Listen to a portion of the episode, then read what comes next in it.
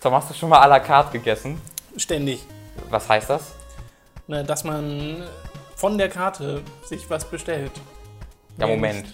So, heißt das dann, ich bestelle mir Glück und Freude und unkomplizierte Zahlungsmethoden? Aber das schmeckt doch gar nicht. Ich möchte doch einfach nur Pommes haben. Ich habe das Gefühl, du redest nicht mehr von einem Restaurant. Ja, nee, ich rede von der einzigen Card, die in meinem Leben wichtig ist. Die Paysafe-Card, Tom. Oh, ach so. Hm, ja. Was? Wovon machst du denn? Nein, ich dachte, wir reden hier von Cuisine, ja, von... Man kauft sich das Essen à la carte. Ist italienisch für mit der Karte. Ja, mhm. Rede weiter, Robin. Und in Italien sagen sie ja auch, Gimmapelle, Paysafe-Card lecker. Das heißt, boah, mag ich die Paysafe-Card gern. Und wenn die Italiener das sagen, dann würde ich sagen, würde ich denen auf gar keinen Fall widersprechen wollen. Mit der Paysafe-Card könnt ihr nämlich anonym euch Dinge wie Steam-Spiele oder Good-Old Games-Spiele kaufen. Bei allen möglichen Services. Ich finde sehr gut, dass wir mit dieser Werbung auch den Bildungsauftrag erfüllen, der uns in Französisch oder Italienisch... Sag mal ganz ehrlich, wenn man Französisch kann, kann man auch Italienisch. Das eine ist noch ein bisschen nasaler als das andere. Hat zumindest meine Englischlehrerin immer erzählt. Wieder wahre Fakten. Ja.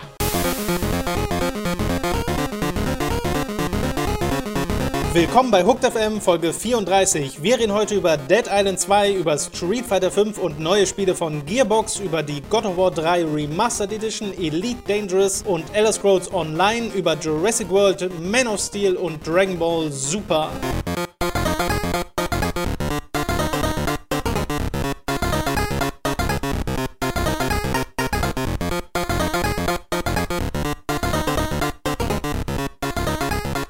Ich freue mich sehr auf diesen Podcast, weil Robin und ich haben dieses Wochenende beide einen Film gesehen und wir haben uns noch überhaupt nicht über diesen Film unterhalten. Aber Robin hat schon seine Meinung zumindest auf Twitter kundgetan. Im Kino noch, wirklich. Also weil die Credits liefen, weil ich so mit mehreren Facepalms da saß. Dazu kommen wir aber nachher noch. Ich freue mich übrigens auf jeden Podcast mit dir. Oh, danke schön. Kein Problem. Die Rede ist natürlich von Jurassic World. Darüber reden wir dann zum Schluss. Erstmal... Zum einen ein paar Worte zu Umsonst gezockt. Mhm. Von dir. Mhm. Nicht von dir, sagst du doch mal kurz, was du davon hältst. Ja, es ist ein tolles Format. Ich wollte ein bisschen Kritik äußern zu Umsonst gezockt. Tom, ich hätte ja ein paar Sachen zu From Software to Soul zu sagen. Ja, genau, ich wollte kurz erwähnen, das kommt noch tatsächlich. Ich hatte das ursprünglich vor, in der Woche zu machen, wo dann halt das ganze Zwergezeug passierte. Und da ist es dann halt dementsprechend nach hinten gerutscht, weil das... wie man vielleicht mitbekommen hat, so ein bisschen Aufmerksamkeit gebraucht hat und dann ein bisschen mehr und ein bisschen länger, als wir uns das gewünscht hätten. Als wir, hast du jetzt gesagt? Als wir, nicht als wie. Ah, als okay. Wir uns dann das gewünscht hätten. Deswegen ist es dann halt deutlich nach hinten gerutscht. Jetzt gucke ich allerdings, dass ich es heute aufnehme und dann sollte es, ich hoffe, Mittwoch kommen. Ist dann halt, wie gesagt, ein bisschen spät und das erste 360-Spiel könnt ihr dann schon nicht mehr runterladen. Aber es war Plants vs. Zombies, deswegen habt ihr nicht so viel verpasst. Und deswegen könnt ihr euch darauf sehr, sehr freuen, weil es wird wieder unglaublich gut. Genau, und dann wollen wir nochmal sagen, wie wir bei der Gamescom sind dieses Jahr. Wir fahren quasi am Dienstag hin, sind dann Mittwoch und Donnerstag die Tage komplett auf der Messe und am Freitag zumindest bis zum späten Nachmittag. Ja. Also wir machen aber kein großes Treffen oder sowas und organisieren da nichts, weil wir auch zu sind mit Terminen und Sachen, die wir gerne uns anschauen wollen. Aber es gilt eigentlich schon wie die letzten Jahre bei Giga, wenn ihr uns seht, unbedingt anquatschen und da können wir gerne ein Foto machen, kurz unterhalten. Also wirklich nur kurz. Ja, genau. Das wird dann halt ein bisschen zeitlich schwierig. Aber ja, von so Fan-Treffen weiß ich nicht, das... Fände ich awkward, wenn wir dann in einer großen Runde stehen würden und dann ist man selbst so der Mittelpunkt und das mag ich eigentlich nicht. Man mögen beide nicht so gerne. Ich glaube, wir sind da beide so ein bisschen, ich weiß nicht mal, wie ich es nennen soll, aber es fühlt sich komisch an. Wir sind halt sehr introvertierte Leute. Viel lustiger fände ich es allerdings, wenn man sagt, ein Fan-Treffen und sind so zwei Leute da. Ja, das wäre ja ganz cool eigentlich. Aber ich weiß ja, dass wir so der Fan. Und am Wochenende sind wir eh nicht da, deswegen... Ja, also wie gesagt, wenn ihr mal in Berlin seid, könnt ihr so gerne mal vorbeikommen. Das ist wesentlich angenehmer, als das dann in so einer riesigen Runde zu machen. Habe ich jetzt mit dem schon gesprochen, mit dem schon gesprochen. Aufpassen, dass dein Mikrofon nicht an dein Shirt kommt, so viel. Ja? Ja. Wie soll ich das dann machen? So, genau. Ja, perfekt. Okay. Ja, also es fühlt sich einfach awkward an. Ja. Aber wie gesagt, wenn ihr uns seht, quatscht uns an, dann können wir gerne ein bisschen reden und Wie gesagt, falls ihr mal in Berlin seid, schreibt uns vorher eine Mail, dann könnt ihr uns sehr gerne hier besuchen. Die Anzahl der Besucher, die wir hier schon hatten in dem Büro, hat die von Giga damals schon, ich glaube, innerhalb von 3 Monaten übertroffen. Ja, das ist sehr, sehr beeindruckend, wie viele von euch tatsächlich auch einfach mal in Berlin so da sind. Ist ja auch kein Wunder als Hauptstadt, aber die uns dann auch anschreiben und sagen, hey, können wir mal vorbeikommen, und da freuen wir uns auch drüber. Also kommt nur nicht extra dafür nach Berlin, weil das ist 5 Minuten Rundgang. Lohnt sich nicht. Rundgang, ja. Weil das ist der eine Raum, das ist der andere Raum, wie geht's dir? Ja, mir auch, tschüss. So, deswegen, das lohnt sich dann nicht so richtig krass. Aber wenn ihr eh mal hier seid, dann spricht da wenig dagegen. Aber wie gesagt, es kann auch sein, dass wir sagen müssen, geht jetzt die Woche nicht, wegen irgendwelchen Gründen, aber ja, wir hatten jetzt eine Anfrage auch für genau die Gamescom-Woche, und das ist dann einfach schlechtes Timing. Das tut mir dann noch sehr leid. Ja, ich glaube, so viel dazu. Ich würde übrigens, die Sache, die ich immer sage, ist ja, privat würde ich nie auf die Gamescom gehen, wenn ich nicht den Presseausweis hätte und mir die Sachen direkt anschauen könnte, sondern ganz normal durch die Hallen müsste, vor allem an den vollen Tagen am Wochenende oder sowas, würde ich mir das niemals privat antun. Jetzt haben sie ja die Messe dieses Jahr ein bisschen größer gemacht, das heißt, es wird vielleicht ein bisschen angenehmer, tatsächlich auch durch die Hallen zu laufen. Ich glaube es nicht, weil ich glaube, sie werden aber auch nicht genau so für diese Menge, die sie mehr haben, auch mehr Tickets verkaufen. Richtig. Das befürchte ich nämlich auch. Also meine private Review oder Empfehlung für die Gamescom wäre, geht nicht hin. Also es sei denn, euch ist der Flair da so wichtig, aber wenn ihr wegen den Spielen da seid, dann seht ihr höchstwahrscheinlich einfach nicht so viel. Ja, und für Flair muss man sich auch lange anstellen. Da kann man besser aufs Konzert einfach gehen. Wir machen mal weiter. Fangen mit den News an diese Woche. Es gab eine, die sehr aus dem Nichts kam, zu Dead Island 2, ein Spiel, bei dem ich Interesse hatte, ausschließlich aus dem Grund, dass ein bestimmter Entwickler dran sitzt, nämlich Yager, die Spec Ops The Line gemacht haben, die auch hier in Berlin sitzen, und die arbeiten jetzt nicht mehr an dem Spiel, denn Deep Silver hat ihnen quasi die Entwicklung entzogen für das Spiel. Die haben gesagt, wir wollen, dass Dead Island 2 irgendwie das bestmögliche Spiel wird und der Reihe treu bleibt und sowas, und deswegen... Moment, schließe ich das nicht ein bisschen aus? Naja gut, wir sind nicht die größten Dead Island Fans, aber sie haben halt gesagt, sie wollen halt das bestmögliche Spiel machen und haben sich deswegen entschieden, die Entwicklung bei Yager wegzunehmen. Das heißt, dann muss entweder ganz schön was schiefgelaufen sein in der Entwicklung, oder ist es so, wie Yager sagt, dass es kreative Differenzen gibt. Da hat sich nämlich der Chef des Studios auch gemeldet und gesagt, ja, okay, wir hatten kreative Vorstellungen, Unterschiede bei den Vorstellungen, und deswegen hat das nicht geklappt. Und die GameStar hat auch schon ein Video gemacht mit, ich glaube, es war Michael Graf, und haben dort auch schon mal drauf losspekuliert. Oder was, Heiko Klinge, der damit war? Jedenfalls haben sie da und auch... Bis heute Morgen hatte ich exakt, wo ich irgendwie aufgewacht und musste irgendwie über Michael Graf und Heiko Klinge nachdenken.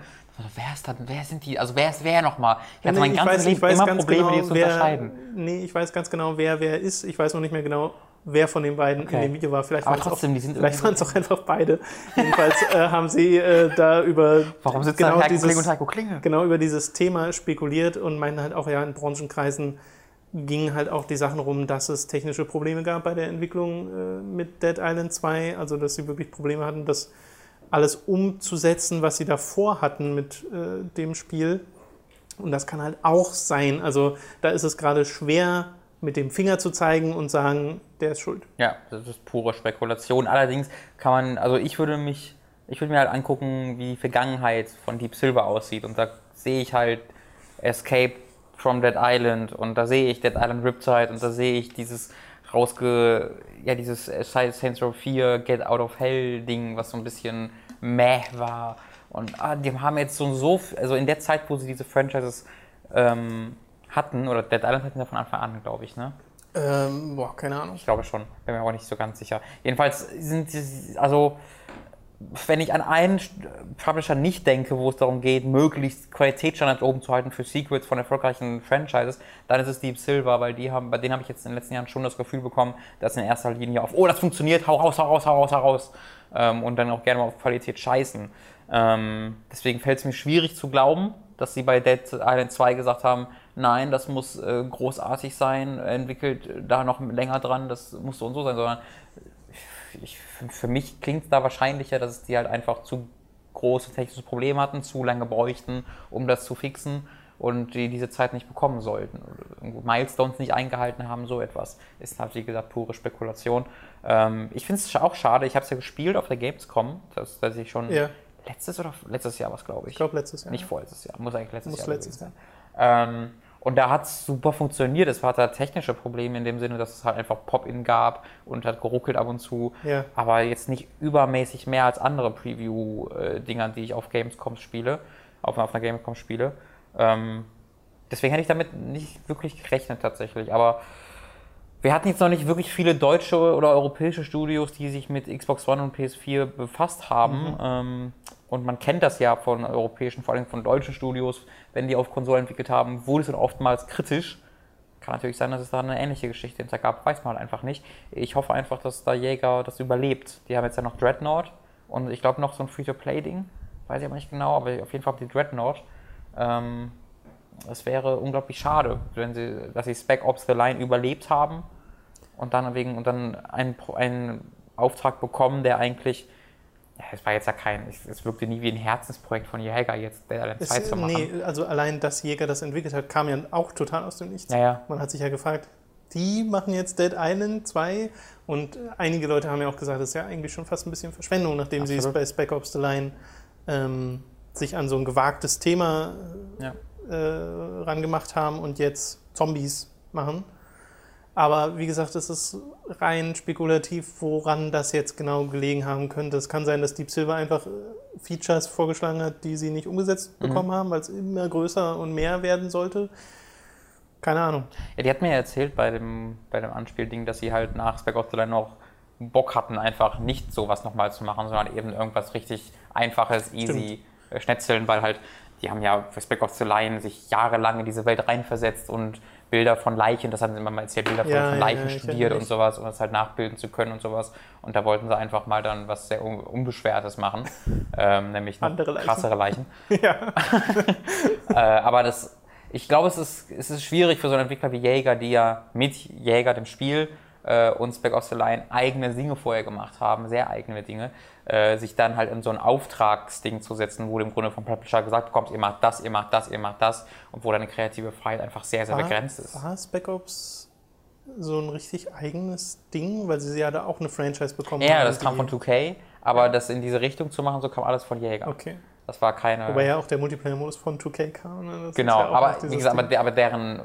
Grundpfeiler des Spiels ist wirklich deren Idee und deren Umsetzung gewesen. Aber ich glaube mal nicht, dass die jetzt irgendwie, also ich würde es natürlich auch, ich hoffe es auch natürlich einfach nicht, dass sie jetzt am Rande des Bankrotts stehen oder sowas, weil bezahlt wurden sie ja für die Entwicklung, die sie bis jetzt gemacht haben an Dead Island 2. Deep Silver hat ja da enorm viel Geld reingebuttert bereits. Aber und das ist ja für jetzt werden sie ja nicht mehr dafür bezahlt und sie haben noch immer noch die Leute, die trotzdem... Nee, klar, das ist jetzt halt die Frage, wie sie mit den Ressourcen, die sie jetzt haben und dessen, was sie ausgeben müssen, umgehen und was die Leute machen, die an Dead Island beteiligt waren. Ob die jetzt an Dreadnought kommen oder ob da halt auch Leute entlassen werden, das ist dann nun mal leider der Lauf der Dinge. Aber ich weiß nicht, ob man sich dann direkt Sorgen um Yager als gesamtes Studio machen muss. Naja, für mich geht es halt um Yager, wie es nicht ums gesamte Studio, was ich meine ist, sondern eher das, wie es halt jetzt existiert. Dass es ein relativ großes Studio ist, das halt auch die Möglichkeit hat, diese einzigartigen Geschichten in etwas größerer Form zu machen. Ich finde es halt sehr schade, wenn die auch so krass runtergekürzt werden, dass sie halt wirklich bald nur noch Free-to-Play-Dinger machen können. Ja. Ich bin da mal gespannt auf hoffentlich irgendwann mal enthüllendere Informationen über das hinter die Kulissen. Damit haben sie es dann doch geschafft, dass mich Dead Island wieder gar nicht mehr interessiert. Das war der einzige Grund, wo ich dachte, ja okay, kann man ja mal angucken. Und dann kommen sie jetzt bald wieder zu, was weiß ich, wer entwickelt es dann? Ja, das weiß man noch nicht. Und man, also Techland. Es geht zurück zu Techland, die machen jetzt doch Dead Island 2. Das wäre irgendwie mega umbenannt in Dying Light 2. Ja, Dying Island. Ich meine, Techland ist ja auch schon gegangen, weil sie nicht so ganz mit Deep Silver auf einer Wellenlänge waren. Ja. Haben dann das gleiche Spiel nochmal gemacht mit Akrobatik. Ohne Deep Silver. Und ohne Deep Silver. Dying Light muss ich immer noch mal spielen, habe ich immer noch nicht gemacht. Ja. Soll ja tatsächlich ganz gut sein. Ja. Okay, beenden wir die Diskussion über Dead Island 2 und kommen zu einem Spiel, was mehr mich als weniger dich interessieren sollte, nämlich Street Fighter 5. Da gab es jetzt auf der Evo, dem größten Spielekampfturnier überhaupt, neue Infos. Ach, Evo. Das hast du nicht wirklich gemacht gerade. Das übergehe ich an der Stelle einfach mal. Nämlich zum einen, dass es 16 Kämpfer zum Launch geben soll, was verhältnismäßig wenig ist. Man muss sich vorstellen, Ultra Street Fighter 4 ist natürlich schon die dritte Version von Street Fighter 4 gewesen. Oder vierte. Hatte 44 Kämpfer. Das ist eine enorme Anzahl, ist 16. 4 war ja auch echt ein neues Spiel, 5 ist ja auch eher jetzt eine Evolution von Teil 4, muss man auch sagen. Ne? Ja, okay. Und 16 klingt dann erstmal wenig, ist aber, glaube ich, gar nicht so ungewöhnlich für so einen kompletten Neustart der Serie, weil sie ja tatsächlich auch gameplay-technisch ein bisschen was verändern an der Art und Weise, wie sie Street Fighter spielen soll. Und sie haben einen neuen Kämpfer vorgestellt namens Nekali, oder wie auch immer man ihn ausspricht. Der Kali? Der sieht ein bisschen aus, also ist so natürlich wieder so ein muskulöser Typ, bitte? Mit den roten Haaren? Genau. Ja. Er hat so riesige, lange, rote Zöpfe und hat dann irgendwann so einen Super Saiyajin 4 Modus, wo die Zöpfe aufgehen und die Haare anfangen zu leuchten und er in so einen krassen Aggro-Modus reingeht. Okay. Das sieht sehr, sehr, sehr cool aus. Mal gespannt, wie der sich spielen wird. Und der ist einer von insgesamt 4 Charakteren im Spiel, die wirklich komplett neu zur Serie sein sollen. Der Rest sind bekannte Charaktere, die irgendwann früher schon mal in irgendeinem der vielen, vielen, vielen Street Fighters drin waren. 2016 ist Release geplant im Frühling. Mhm. Also nicht mehr ganz so lange hin. Jetzt im Sommer soll die Beta starten für die PS4 zuerst, später dann auch für den PC. Und sie wollen diese ganze Release-Struktur ein bisschen verändern. Das heißt, das Spiel wird rauskommen, wird erscheinen und dann werden in halbwegs regelmäßigen Abständen neue Charaktere dazukommen. Die wird man sich entweder freispielen können, wie genau weiß man noch nicht, aber es soll durch Gameplay möglich sein, sich diese Charaktere zu erspielen. Es wird aber auch die Möglichkeit geben, sich so besondere Coins zu kaufen für echtes Geld und dann die Charaktere sofort freizuschalten. Und das machen sie halt, um fortwährend neuen Content im Spiel zu halten und vor allem auch, um eben nicht diese Super Street Fighter, dieses Ultra Street Fighter zu machen, was ja jedes Mal die Community gespalten hat, ja. Weil die Leute, die vorher nur die vorherige Version hatten, konnten nicht mehr mit den neuen Versionen spielen. Ja. Und das war einfach kein sonderlich gutes Release-Modell für ein so Community-basiertes Spiel wie Street Fighter.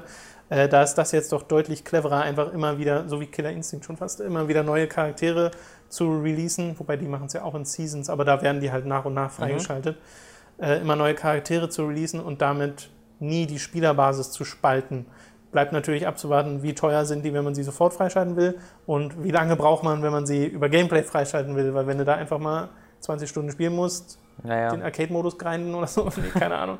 Das kannst du aber eigentlich nicht machen, ey. Es ist wirklich noch die Frage, wie das irgendwann aussehen wird und ob sie nicht dann doch irgendwann diese Pakete quasi schüren zwischen 20 Charakteren und so. Würde mich freuen, wenn es aber solange das halt nicht, also es muss halt immer so sein, dass du mit deinen 16 Basischarakteren, ohne dass du dir irgendwas dazu kaufst, auch gegen die neuen Charaktere spielen kannst. Du kannst sie vielleicht nicht spielen, aber du kannst gegen sie spielen. So ist es in Killer Instinct halt auch gerade.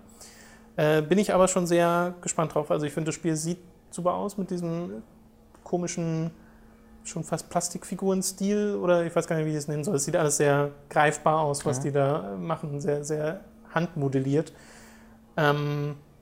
Und wenn alles gut geht, dann können wir auch die Beta spielen. Vielleicht können wir es euch dann da auch sogar mal zeigen. Mal gucken. Aber erwartet keine Pro-Matches. Ich habe zwar Street Fighter 4 sehr viel gespielt und sehr, sehr gern, Gesundheit, sehr, sehr gern gespielt, aber so richtig gut war ich halt nie.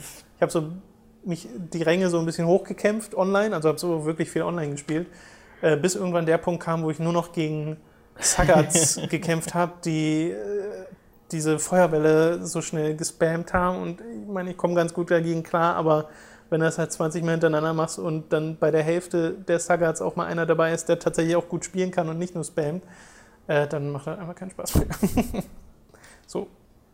So viel zu Street Fighter 5. Deine Meinung? Mhm. Ja. Ich stimme dir zu. Okay.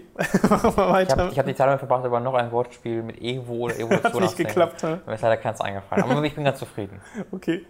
Gearbox ist unser nächstes Thema. Die haben jetzt nämlich auf der Develop-Konferenz, also was heißt die? Randy Pitchford hat auf der Develop-Konferenz wie es meistens so ist. Ja, über 2 Spiele geredet, die sie wohl vorhaben zu machen. Das eine ist ein neues Brothers in Arms, was sich wohl bereits in Entwicklung befindet, wo sie noch Partnerentwickler suchen, um das zu machen. Es soll so ein authentischeres Militärerlebnis werden, was die Brothers in Arms Spiele ja, glaube ich, schon immer so ein bisschen waren. Ich habe die allerdings nie so richtig gespielt, deswegen kann ich da keine großartige Leidenschaft für aufspielen. Die waren super. Ja? Mhm, waren okay. Cool.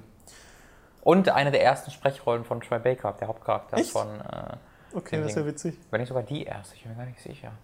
Ja, aber ich glaube, vielleicht war es die erste große oder so, wenn ich weiß nicht. Und Pitchford hat auch noch gesagt, dass sie interessiert sind, ein neues Duke Nukem zu machen, dass es da auch schon Konzepte gibt, aber noch keine Entwicklung gestartet ist. Dass aber auch da, wie schon bei Brothers in Arms, so ein bisschen der Fall ist, dass Gearbox nicht genug Zeit und Ressourcen hat, um das alleine zu machen und deswegen Partnerentwickler sucht. Ja. Partner entwickelt haben sie übrigens auch schon Aliens Colonial Marines mit Timegate, die sind danach bankrott gegangen. Ja, und die, genau wie übrigens auch Ronnie Pitchfords Glaubwürdigkeit. Boah! Oh. Heyo! Das war ja die ganze Geschichte, wo immer beworben wurde, Gearbox-Shooter, Gearbox-Shooter, so sieht er aus. Und dann kam raus, der sieht ganz anders aus und ist nicht von Gearbox. Weil Gearbox hat ja im Grunde die Entwicklung 1,5 Jahre vorher abgegeben und gesagt, kriegen wir nicht hin, haben keine Zeit, Borderlands 2, Bitches. Und dann hat Timegate das irgendwie in einem Jahr zusammenzimmern müssen und dann wurde es halt die Scheiße, die es wurde. Denn es war komplette Scheiße, Colonial Marines. Und haben sie übrigens inzwischen... Ich habe mal nachgeschaut, sehr, sehr viel gepatcht, dieses Spiel, sodass es zumindest ansatzweise so aussieht wie in den Trailern, die es gab. Ja. Da wurde wirklich viel gepatcht an dem Ding. Das muss ich mir dann nochmal angucken. War ich sehr fasziniert von. Aber als es halt rauskam, sah es halt aus, wie es aussah und hat sich gespielt, wie es sich gespielt hat und angehört, wie es sich angehört hat. Und das war alles nicht gut. Und das Frustrierende bei Randy Pitchford ist, das ist der Chef von Gearbox, der scheint wirklich komplett keine Ahnung zu haben, was für ein Bild er abgibt und was er sagt. Und er hat keinerlei Ahnung, wie seine Spiele ankommen und wie er ankommt. Und er versteht nicht, wieso sie so ankommen, wie sie ankommen. Weil er ist noch immer der Meinung, dass die Leute, die Colonial Marines nicht mögen, halt irgendwie in der Unterzahl sind. Und es gibt ein paar Leute, aber es gibt auch viele Leute, die es mögen. Und die Leute, die dann online ich habe gerade dieses Interview mit IGN gesehen, oder ich glaube, ich weiß nicht, ob es ein Interview mit IGN war oder ob es ein Interview von der Konferenz war, von der auch sogar erzählt hat und IGN es dann nur gepostet hat. Also die Info mit dem Duke Nukem kommt von IGN. Okay, dann meine ich das gleiche Interview tatsächlich. Ja. Und in diesem Interview erzählte er halt auch davon, wie es ja dieses Video gab bei Colonial Marines, wo das verglichen wurde, diese Demo mit dem Spiel. Und die war damals ganz groß, wo die 2012er Demo mit dem Spiel verglichen wurde. Und das kam, glaube ich, von Videogamer, der Vergleich. Ja, Videogamer, genau. Matt Lees tatsächlich. Und es war ja ein riesiger Unterschied. Also es war ja, natürlich gab es auch einzelne Sachen, die anders waren, aber vor allen Dingen einfach die komplette Grafik war ja eine komplett andere Welt, war wie eine Generationenunterschied fast schon.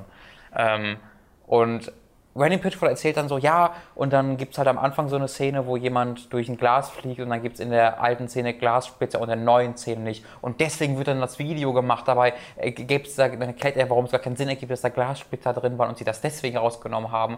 Und später in der Szene, was ganz viele Leute irritiert hat, hing ein Licht von der Decke, das so gewackelt hat und da gab es dann dynamische Schatten und unser Artist hat irgendwie gesagt, das passt da nicht gut rein, ich mache das stattdessen rein. Das war einfach nur eine artistische Entscheidung und trotzdem rasten deswegen alle aus. Und er übergeht halt komplett, dass einfach das ganze Spiel anders aussieht und es anders angehört hat und es anders ein anderes Spiel war. Aber er sagt halt wirklich, die Leute wollen einfach nur ausrasten, weil eine andere Lampe da hängt. Und er sagt es aber so ehrlich schockiert und empört und von sich überzeugt, dass das wirklich so scheint, als ob er wirklich in einer komplett anderen Welt lebt. Ich hatte dir einen Artikel verlinkt letzte Woche, was unglaublich ist, ein unglaublicher Artikel. Der ist von 2009, glaube ich, von Engadget. Da hatten die den gefragt, den Randy Pitchford, woher der Name Gearbox kam. Und da hat er dann eine gigantische Geschichte, eine ewig lange Geschichte erzählt, wie der mit Gabe Newell, bevor Gearbox oder Valve entstanden ist, irgendwie segeln war oder so, auf einem Schiff war, auf einem Kreuzfahrtschiff, irgendwie sowas. Und dann da Glücksspiel mit dem gemacht hat und währenddessen die über Namen für ihre Studios nachgedacht haben und dann sind sie irgendwann auf Gearbox gekommen gemeinsam und fanden dann beide den Namen so geil, dass sie dann Poker darum gespielt haben und er hat dann bei seinen Leuten angerufen und gesagt, boah, ich spiele es mit Gabe Newell und darum muss jemand, du musst es gewinnen, Gearbox, voll der geile Name und dann hat er genau erzählt, wer wann welche Karten gespielt hat und wer wie viel geboten hat und boah, mega die krasse Story erzählt und dann gibt es halt darüber Update 1. Ja, wir wurden von Valve kontaktiert, die uns benachrichtigt haben, dass Gabe Newell Randy Pitchford erst nach der Gründung von Valve jemals erstmal getroffen hat. Ja. Und wo Also die gesamte Story, und dann gab es noch Update 2, so ja, und wir wurden das auch nochmal von offizieller PR bestätigt, dass die Story kompletter Blödsinn ist. Wir fragen, wir sind wirklich interessiert daran, wie Red Randy das begründen will. Und hat er halt nie begründet. Ja. Aber wie kommst du dazu, so eine Geschichte zu erzählen, wenn die einfach nicht stimmt? Und dass dann sogar Valve die Antwort sagt, nee, das ist nie passiert. Also wie kommt man dazu? Ich verstehe das nicht. Da muss doch irgendwas wirklich psychisch irgendwie falsch laufen, dass man denkt, man kann diese Geschichte erzählen, weil, und dann kommt dann gerade bei der Community an, man selbst ist dann der Held, weil boah geil, Gabe Newell, ohne dass dann irgendjemand sagt, Moment, das stimmt gar nicht. Ich komme da nicht hinter, und diese ganzen Interviews, wo er so komplettes Unverständnis dafür zeigt, warum Leute sich über ihn aufregen und über die Entwicklung von Colonial Marines, und wo er sich ständig in die Opferrolle drängt. Er hat dann die Metapher gemacht, ja, ich bin ja ein Creator und wir bauen halt Sandburgen und haben Spaß daran, die zu gestalten, aber es gibt halt einfach Leute, deren gesamte Existenz daraus besteht, anderer Sandburgen kaputt zu treten. Damit meint er halt dann Jim Sterling oder Videogame oder so, die einfach diese Spiele dafür kritisieren, dass sie verarschend sind und dass sie bewerben, obwohl es verarschend ist, dass sie vorher, einen Monat vorher dieses Video veröffentlicht haben, wo sie alle da sitzen und erzählen, wie krass wichtig ihnen Aliens ist und dass sie alles reingesteckt haben. Und dann kommt raus, sie haben daran gar nicht gearbeitet. Also es ist so konfus und unverständlich und sowas. Also Randy Pitchford ist für mich all das, was Peter Molyneux vorgeworfen wird. Nämlich so ein, wirklich jemand, der einfach nicht anders kann. So ein bisschen. Ich weiß es nicht. Ich weiß noch nicht, ob das da böse Intention ist, aber ich glaube eher, es ist Verblendung. Also irgendeine Art von illusorischer Vorstellung, in was für einer Blase er lebt, weil es sind halt offensichtliche Dinge, die ihm vorgeworfen werden und seinem Studio, und halt bewiesene Dinge, die ihm teilweise vorgeworfen werden, und es gab ja so Sachen wie das Sega halt, also es gab ja Klagen wegen Aliens Colonial Marines, und Sega hat ja dann auch versucht, das so ein bisschen einzulenken, und da gab es ja dann Refunds für bestimmte Leute, die sich halt beschweren wegen Aliens Colonial Marines, weil es eben False Advertising war sozusagen, was da betrieben wurde. Und das alles zu verneinen, ist schon ein bisschen dreist. Ja, Gearbox wurde ja aus der Klage rausgenommen. Ja. Und das, da hat er auch so eine Story gesponnen, von wegen, dass er dann gegen das Unternehmen gewonnen hat und er ja für die Gamer sich da eingesetzt hat. Also dieses ganz Konfuse, wo er sich selbst in dieser Vertreterrolle sieht und in dieser gleichzeitig in dieser Opferrolle, obwohl er eigentlich der ist, also der Täter, der Bösewicht, wenn man so möchte, wenn man das jetzt ganz so in diesen Rollen sehen will, wie er es offensichtlich sieht, dann ist er der Bösewicht, hat irgendeine große böse Corporation. Also, das ist so, wirklich, für mich ist das schwierig nachzuvollziehen. Ja, genau. Es gab halt auch ein Video, was wir jetzt ganz kurz noch angesprochen haben, von Jim Sterling, wo der auch das Ganze halt nochmal aufrollt aus Game Over Randy heißt. Genau, aus heutiger Sicht, wo er halt auch nochmal Randy direkt anspricht und halt sagt, dass das Einzige, was er eigentlich will und was auch viele Spieler wollen, ist im Endeffekt eine Entschuldigung für das, was bei Aliens... Oder eine Anerkennung zumindest. Oder Anerkennung, genau, was bei Aliens Colonial Marines passiert ist. Aber das kommt einfach nicht, weil er es halt nicht so sieht. Und ja, wie gesagt, also guckt euch Aliens Colonial Marines an, als es rausgekommen ist. Ja. Das war halt so ein Spiel. Wir reden ja nicht nur von der Grafik, es war ja einfach die KI. Es war spielerisch total bla. Es war ja richtig scheiße. Ja. Also, dass die Aliens, ich habe auch mehrere Videos gemacht, wo die Aliens einfach gegen Wände laufen und rumdancen, und du spielst 80% des Spiels, ballerst du auf KI-Gegner, die in einer Deckung stehen. Du kannst auch durch die Levels durch, ohne zu ballern teilweise. Ja, genau, kannst auch noch vorbeirennen. Es war einfach ein unglaublich schlechtes Spiel. Eines der schlechtesten Spiele, die dieses Jahr released wurden. 2013, aber es ist unglaublich frustrierend zu sehen, wie dieser Mann einfach komplett keine Verantwortung übernimmt. Ja. Und es ist umso bedauernswerter, weil eben sein Studio teilweise richtig gute Spiele macht. Ja. Also Borderlands 2, diese ganze Franchise, was sie sich da aufgebaut haben, und die Koop jetzt mit Tales from Borderlands bei Telltale, das macht ja richtig Spaß, und das sind ja Dinge, die man gerne unterstützt, weil es halt gute Spiele sind und die gut geschrieben sind, größtenteils. Wo man dann halt denkt, okay, aber da sitzt halt dieser andere Typ, der eigentlich die Zügel in der Hand hat und die größte Verantwortung übernehmen sollte und nie Verantwortung übernimmt. Und das ist halt sehr frustrierend, wie du schon sagst. Ja, So viel zu den News, die wir diese Woche hatten. Kommen wir zu den Spielen, die wir gespielt haben. Ich fange mal an mit God of War 3, der Remastered Edition. Ich habe jetzt bis Hades gespielt, bis zu dem Boss Hades, und das ist noch nicht so wahnsinnig weit. Liegt aber auch daran, dass ich erst vor, ich glaube, knapp einem Jahr zuletzt durch God of War 3 gespielt habe. Das heißt, das ist alles noch sehr gut in Erinnerung. Mir geht es auch vor allem darum, wie dieses Spiel jetzt läuft auf der PlayStation 4 performance-technisch, und das ist vom reinen Gameplay-Gefühl konstante 60 Frames die Sekunde, und man muss echt nochmal sagen, dieses Spiel sieht noch unfassbar gut aus, also wirklich, wirklich krass, was die da auch inszenatorisch gemacht haben mit den Übergängen von so sehr nahen Perspektiven und dann flüssig in der gleichen Kameraperspektive raus zu zoomen, und du siehst dann halt Gaia ganz groß und dann geht's wieder ran und so. Das ist einfach immer noch wirklich, wirklich beeindruckend. Da kam, glaube ich, auch noch nichts, was das in der Art und Weise, also klar, es gibt sowas wie Asuras Wrath, was halt diesen Bombast sich genommen hat, aber nicht annähernd so, weiß nicht, flüssig und vor allem technisch kompetent umgesetzt wurde. Von daher ist es sehr schön, das hier nochmal zu sehen. Die Order.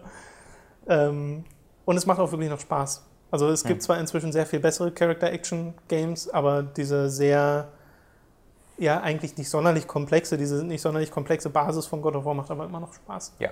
Also das muss man dem Spiel einfach lassen. Was mich allerdings stört und auch enttäuscht an diesem Remastered ist, dass sie die vorgerenderten Cutscenes, die es in dem Spiel gab, die man in der PS3-Version kaum mitbekommen hat, weil sie da noch auf einer sehr ähnlichen Auflösung und Qualität waren wie der Rest des Spiels und vor allem in der gleichen Framerate, die kriegt man jetzt voll mit. Also du hast gerade am Anfang ständig die Schalte zwischen in-game flüssig und 1080p zu 720p vorgerenderten Cutscenes in 30 Frames die Sekunde mit hoher Komprimierung. Und das nimmt dich total raus. Also, weil hier merkst du es so richtig krass, wenn das auf vorgerendertes Video übergeht. Vor allem auch, weil ja das Spiel einen Fotomodus hat, bei dem du jederzeit pausieren kannst, auch in Cutscenes, und dann halt zumindest reinzoomen kannst und dann ein bisschen die Kamera bewegen kannst und verschiedene Filter rüberlegen kannst. Du kannst dich nicht frei bewegen, weil ja God of War ein Spiel ist, das nicht 360 Grad Umgebung hat, die modelliert wurden, sondern dir immer eine feste Kameraperspektive gibt. Aber es ist halt da sehr faszinierend, wie weit du reinzoomen kannst und wie hoch aufgelöst trotzdem manche Dinge bleiben. Es gibt da ein so ein Ding, was auf NeoGAF gepostet wurde. Genau, der Coin von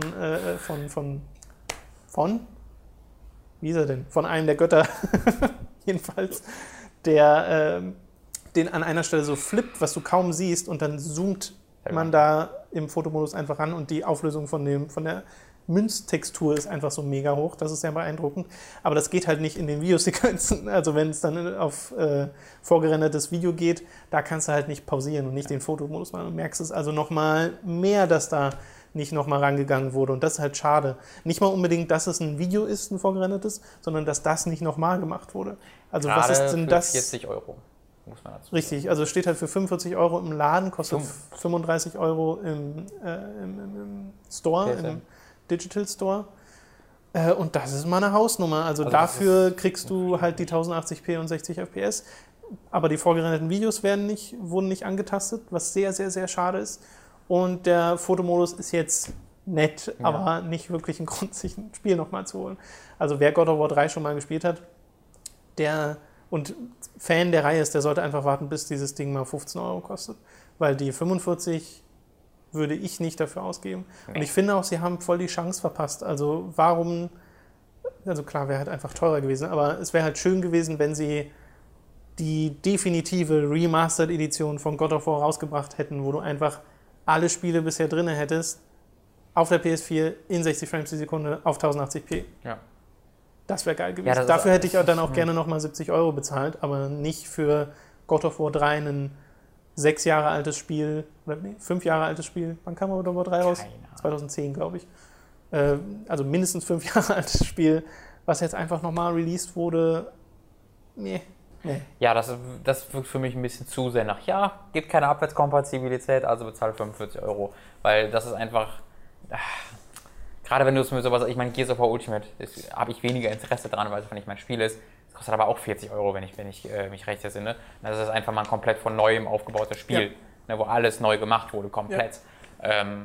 Das kannst, also du kannst einfach nicht so ein neues Spiel einfach nochmal rausbringen und dann für 45 € verlangen und das dann einfach keine großen Neuerungen reintun. Das ist einfach dreist. Nicht wirklich zusätzliche Inhalte drin. Du hast halt so Sachen gehabt wie Last of Us Remastered.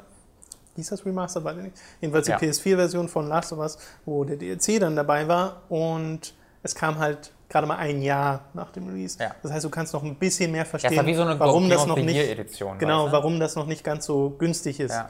Aber bei God of War 3, ein Spiel, was einfach schon so alt ist und wo du die PS3-Version für einen Zehner dir Gebrauch kaufen kannst, ja, und mit der hast du genauso viel Spaß. Also ist jetzt, klar, es ist dann ein bisschen flüssiger, aber es ist ja nicht so, God of War 3 war ja gar nicht locked 30 FPS. Das hatte eine flexible Framerate, mhm, die auch gerne mal über 40 ging und halt immer so, wie es gerade passte.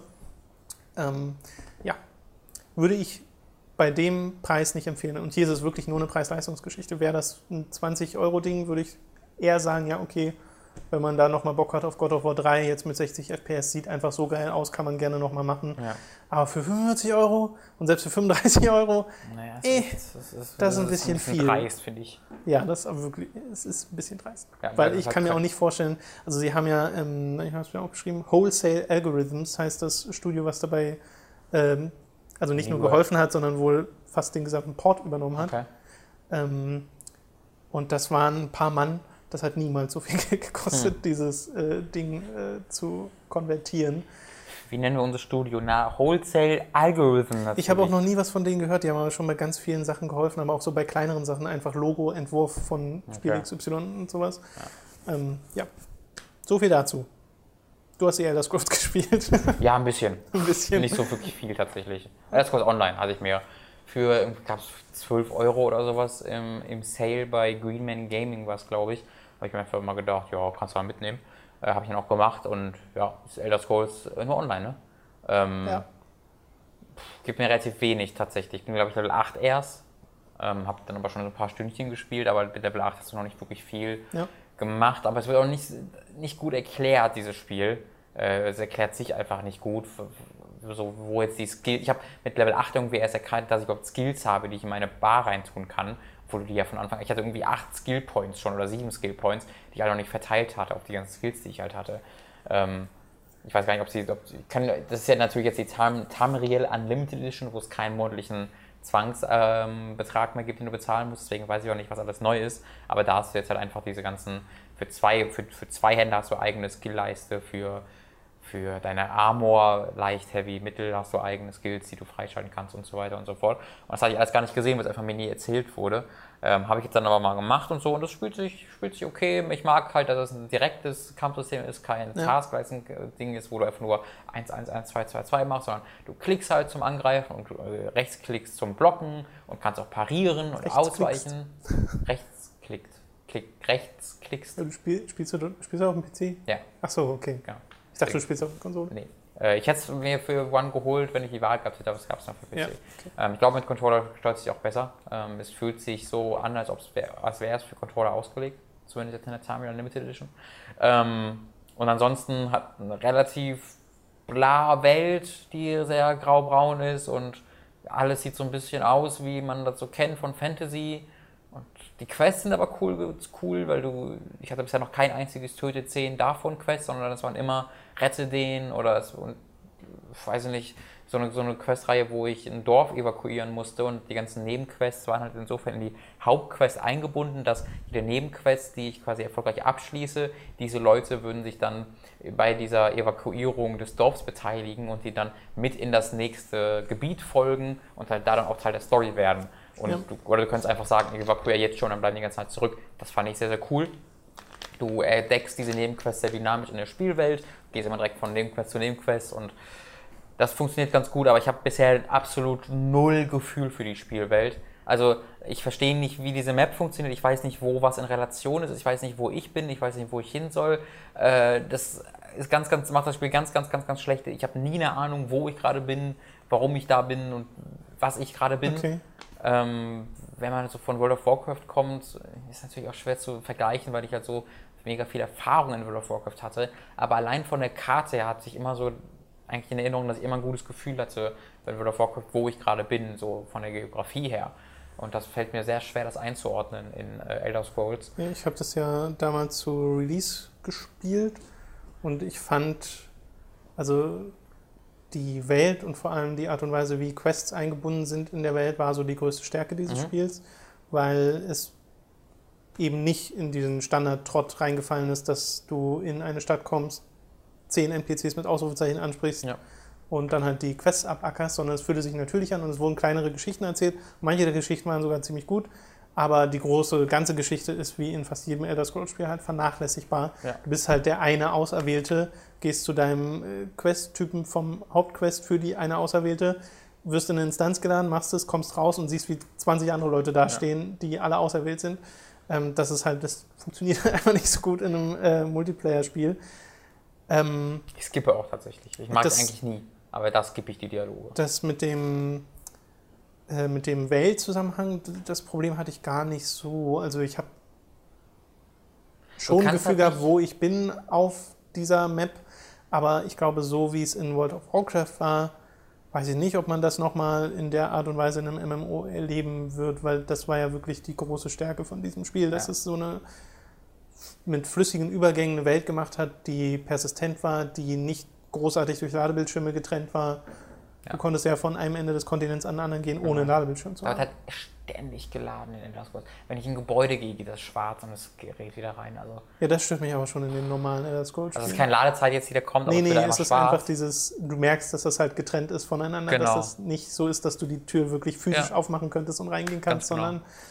Und es sind halt sehr kleine Gebiete auch, die, wo die Ladezeiten gemacht oder im Vergleich mit anderen MMOs sind es sehr kleine Gebiete, wofür immer wieder geladen wird. Kann ich mich nicht mehr so genau dran erinnern. Also ich habe halt irgendwann Elder Scrolls aufgehört, obwohl ich Spaß dran hatte, aber ich hatte halt nur irgendwas in den 20ern. Okay. Ich hatte halt nur 2-3 Wochen Spaß damit. Ja. Und danach hat es mich halt verloren, weil es gab kein irgendwie Ziel, dem ich so wirklich gefolgt bin, sondern ich bin halt so durchgegangen, habe die Quest gemacht, habe die Geschichten erlebt, hatte meinen Spaß dran.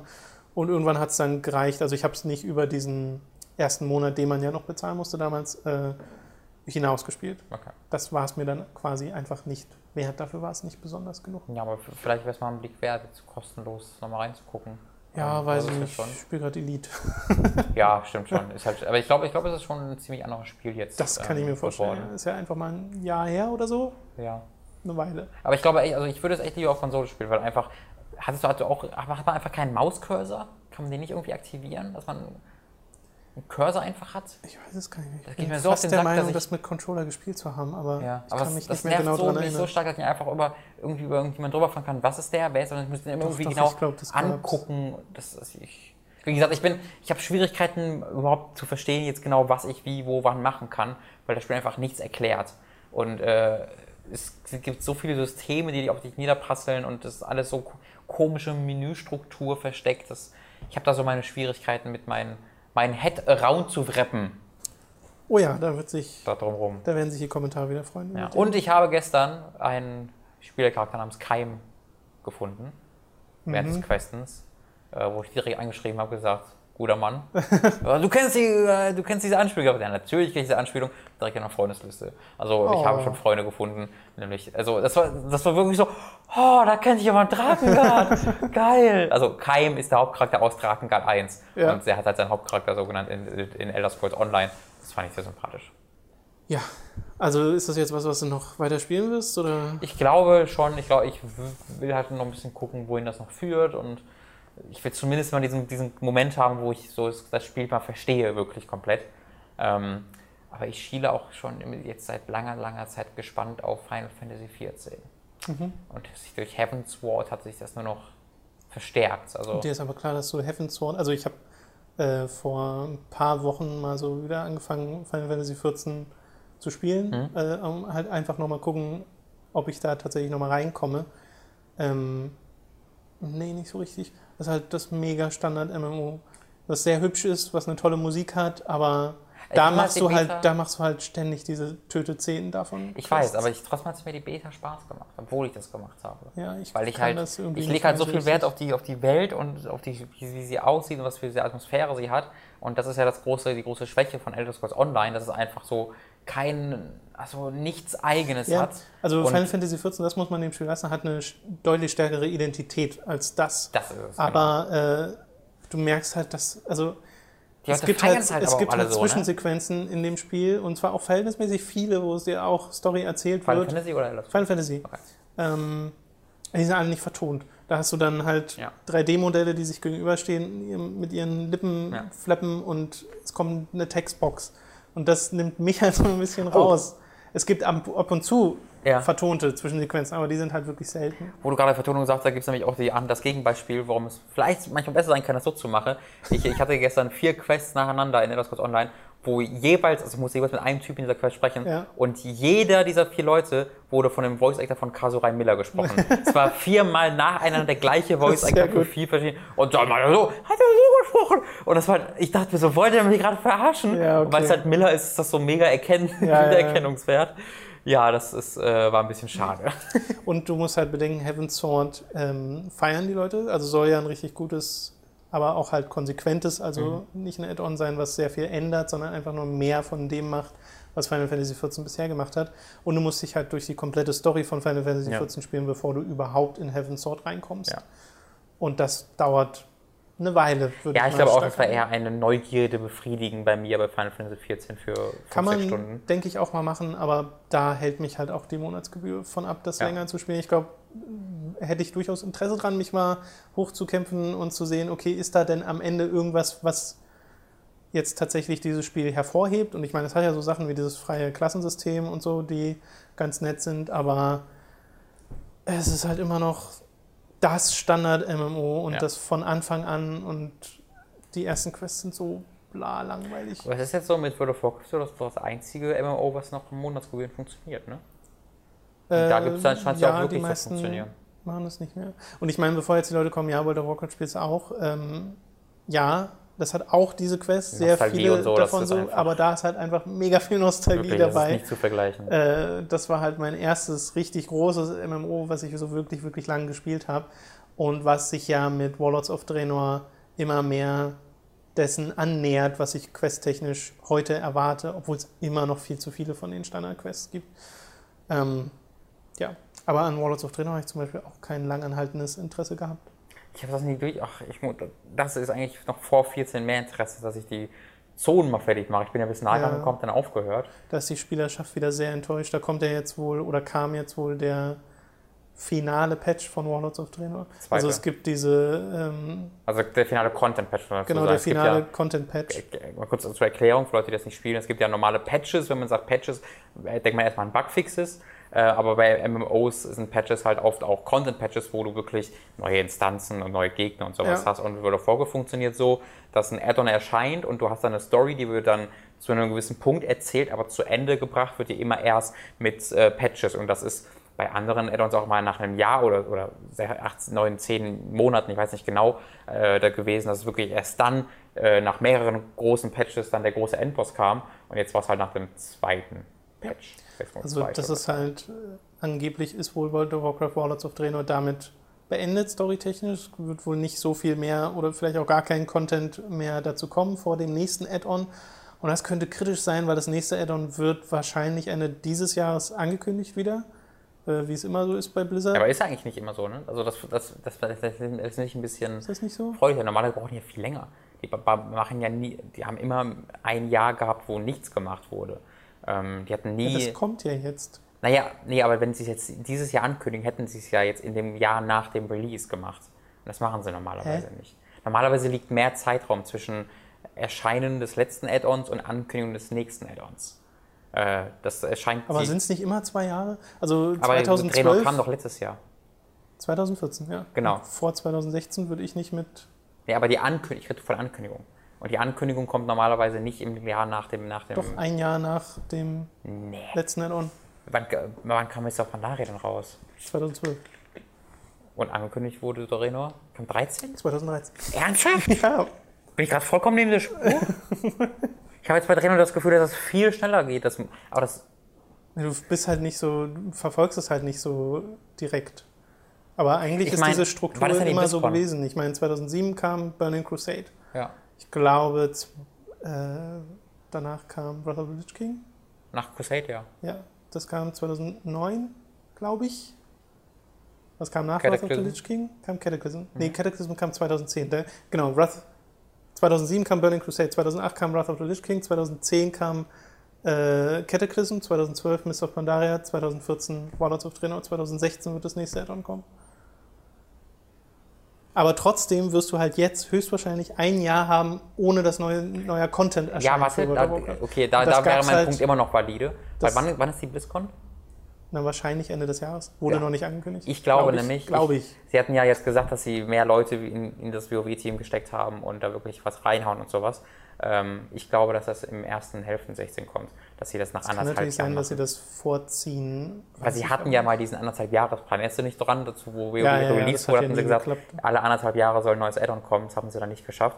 Und ich glaube, darauf setzen sie jetzt, dass er wirklich Anfang 16 bereits das nächste hauen. Und das wäre die einzige Erklärung für mich, warum sie jetzt schon den letzten Patch raushauen. Ja, es ist halt, die Leute haben halt Angst davor, dass das gleiche passiert wie bei Mist of Pandaria, wo der Zeitraum zwischen dem letzten Content-Patch und dem nächsten Add-on, glaube ich, über ein Jahr war. Ja, da kann man einfach nichts. Das geht einfach nicht bei einem Spiel, wo du jeden Monat 13 Euro bezahlst. Oder halt weniger, wenn du diese Bundles dann nimmst. Ja, und dann, also wenn es irgendwie jetzt im April kommt oder im Mai, wären es halt 4 oder 5 Monate. Das wage ich aber zu bezweifeln, weil der Beta-Zyklus bei Blizzard-Spielen normalerweise sehr, sehr lang ist. Ja, aber ich habe das Gefühl, dass sie jetzt halt wirklich was ändern wollen. Ja, also, dass wir was Neues machen. Ja, ich kann auch natürlich vollkommen daneben liegen. Ist pure Spekulation. Aber sie hatten halt erzählt, ne, dass sie ja gesagt hatten, sie wollen kürzere Zeiträume hatten. Und sie hatten so ein großes Ding daraus gemacht, dass sie gesagt haben, das wie bei Mist of Pandaria wird nicht nochmal passieren, dass ein Jahr lang nichts kommt und wir haben daraus gelernt. Und wenn sie das dann jetzt wieder, das wäre so weird. Und ich respektiere eigentlich Blizzard zu sehr. Es kommt auch einfach noch ein Content-Patch. Also kann ja sein, dass sie einfach nochmal eine neue Story irgendwie mit einbinden in Warlords of Draenor. Das ist ja... DLC. Pass auf. Die machen alle 2 Jahre ein großes Add-on und zwischendurch bringen sie 4K DLC-Pakete raus. Mhm. Oh Gott! Zusätzlich zur Monatsgebühr. Oh nein, jetzt habe ich das in den Kopf gesetzt. Ja, das ist gar nicht so unwahrscheinlich.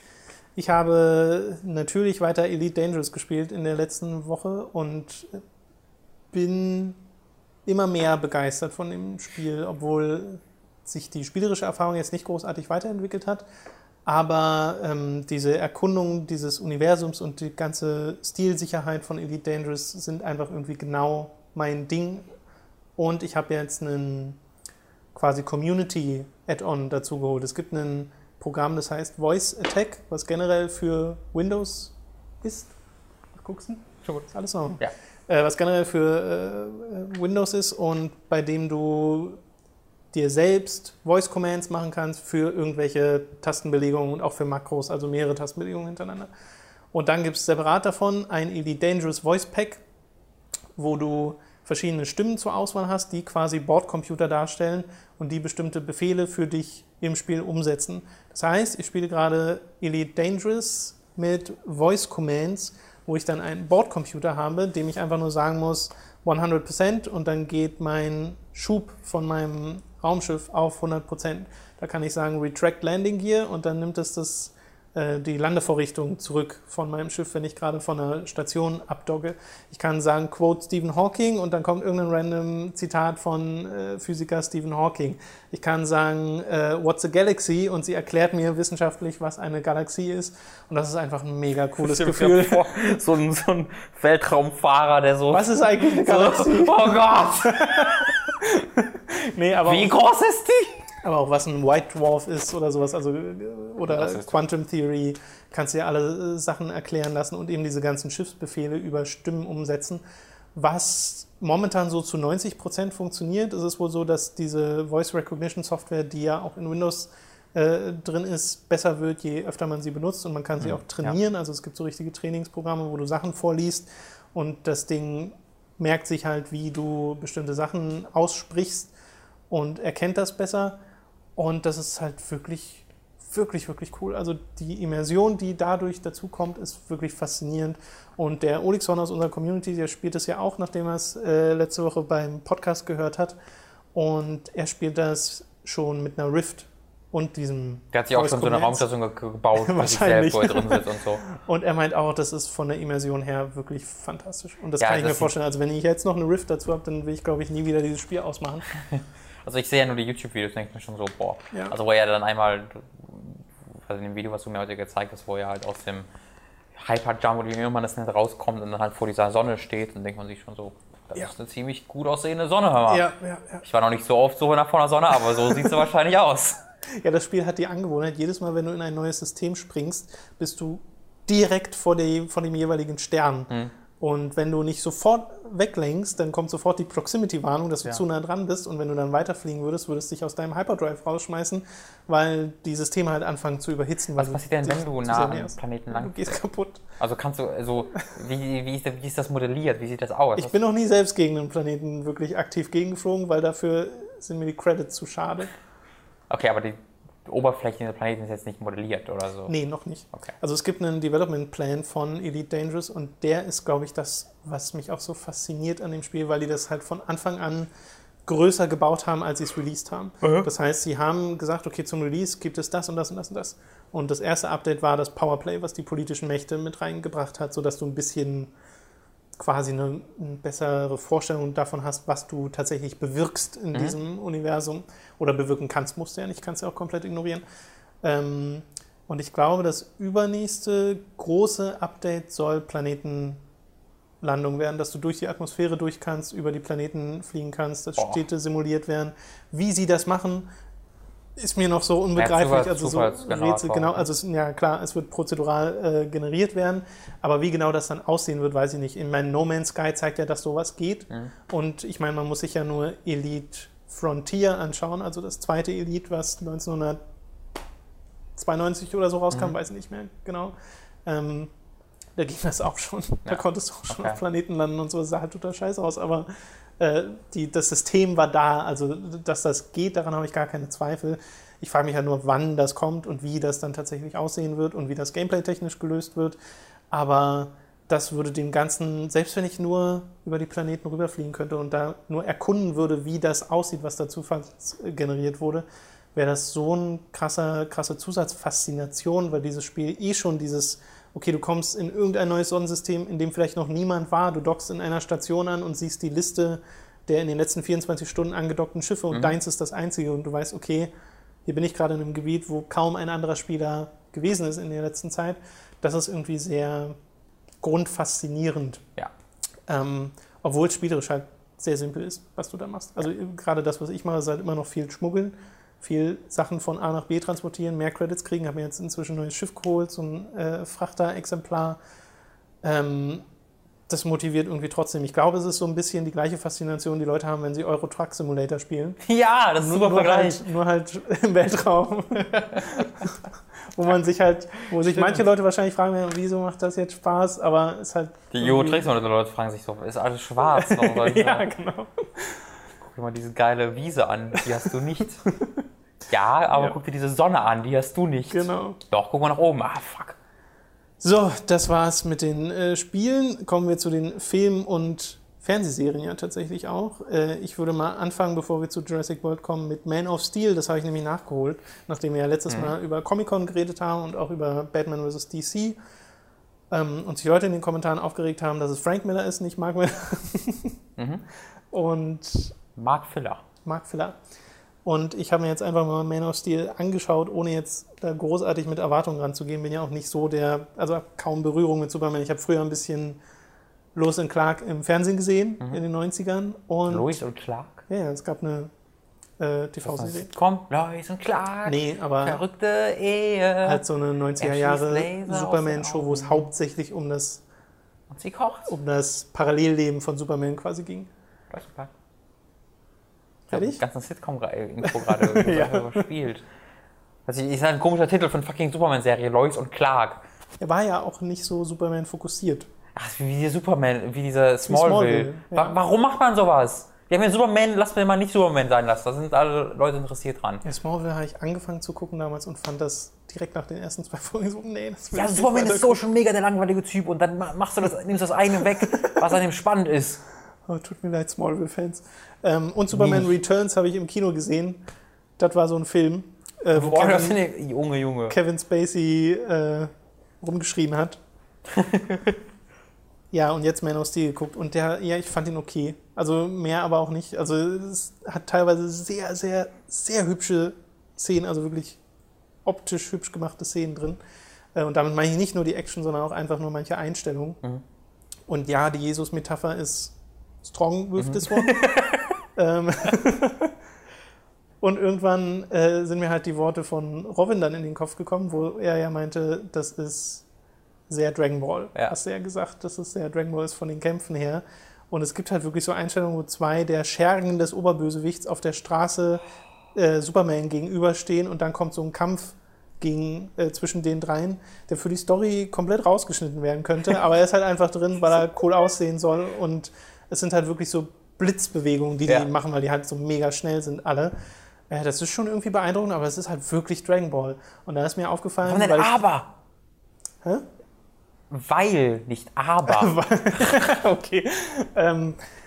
ist mir dann aber auch aufgefallen, was mir vorher noch nie aufgefallen ist, dass ja Dragon Ball und Superman gar nicht so unähnlich sind, weil in Dragon Ball wird irgendwann ein Alien von einem anderen Planeten als Kind auf die Erde geschickt und dort großgezogen von einem alten Mann und im Fall von Superman auch noch von einer Frau. Und irgendwann kommen dann die Aliens wieder und wollen ihn quasi zurückholen und das ist in Dragon Ball Raditz und Son Goku, die gegeneinander kämpfen und hier ist es halt Sott und Superman, die gegeneinander kämpfen, also die Parallelen sind schon da. Kal-El, auch das gibt es nämlich, die haben einen Originalnamen. Genau, das ist auch noch so. Oh. Ja, also die Parallele ist da, nicht nur in der Art und Weise, wie die Kämpfe stattfinden, sondern auch in der Story. Ja. Ist mir noch nie aufgefallen, ist also wahrscheinlich schon vielen, vielen anderen Leuten vorher aufgefallen. Mir auch nie, aber du hast mir gerade erzählt, das war so mega offensichtlich. Ja, ja, man denkt sich dann so, ja, habe ich noch nie drüber nachgedacht.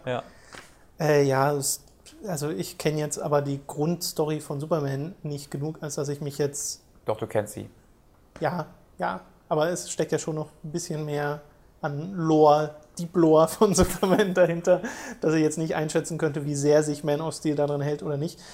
Aber ich weiß ja von euch, dass sich Leute aufgeregt haben über die Zerstörung in dem Film und dass Superman so viel kaputt macht. Worüber genau wird sich da aufgeregt? Dass der nicht gesagt hat, ey, lass mal...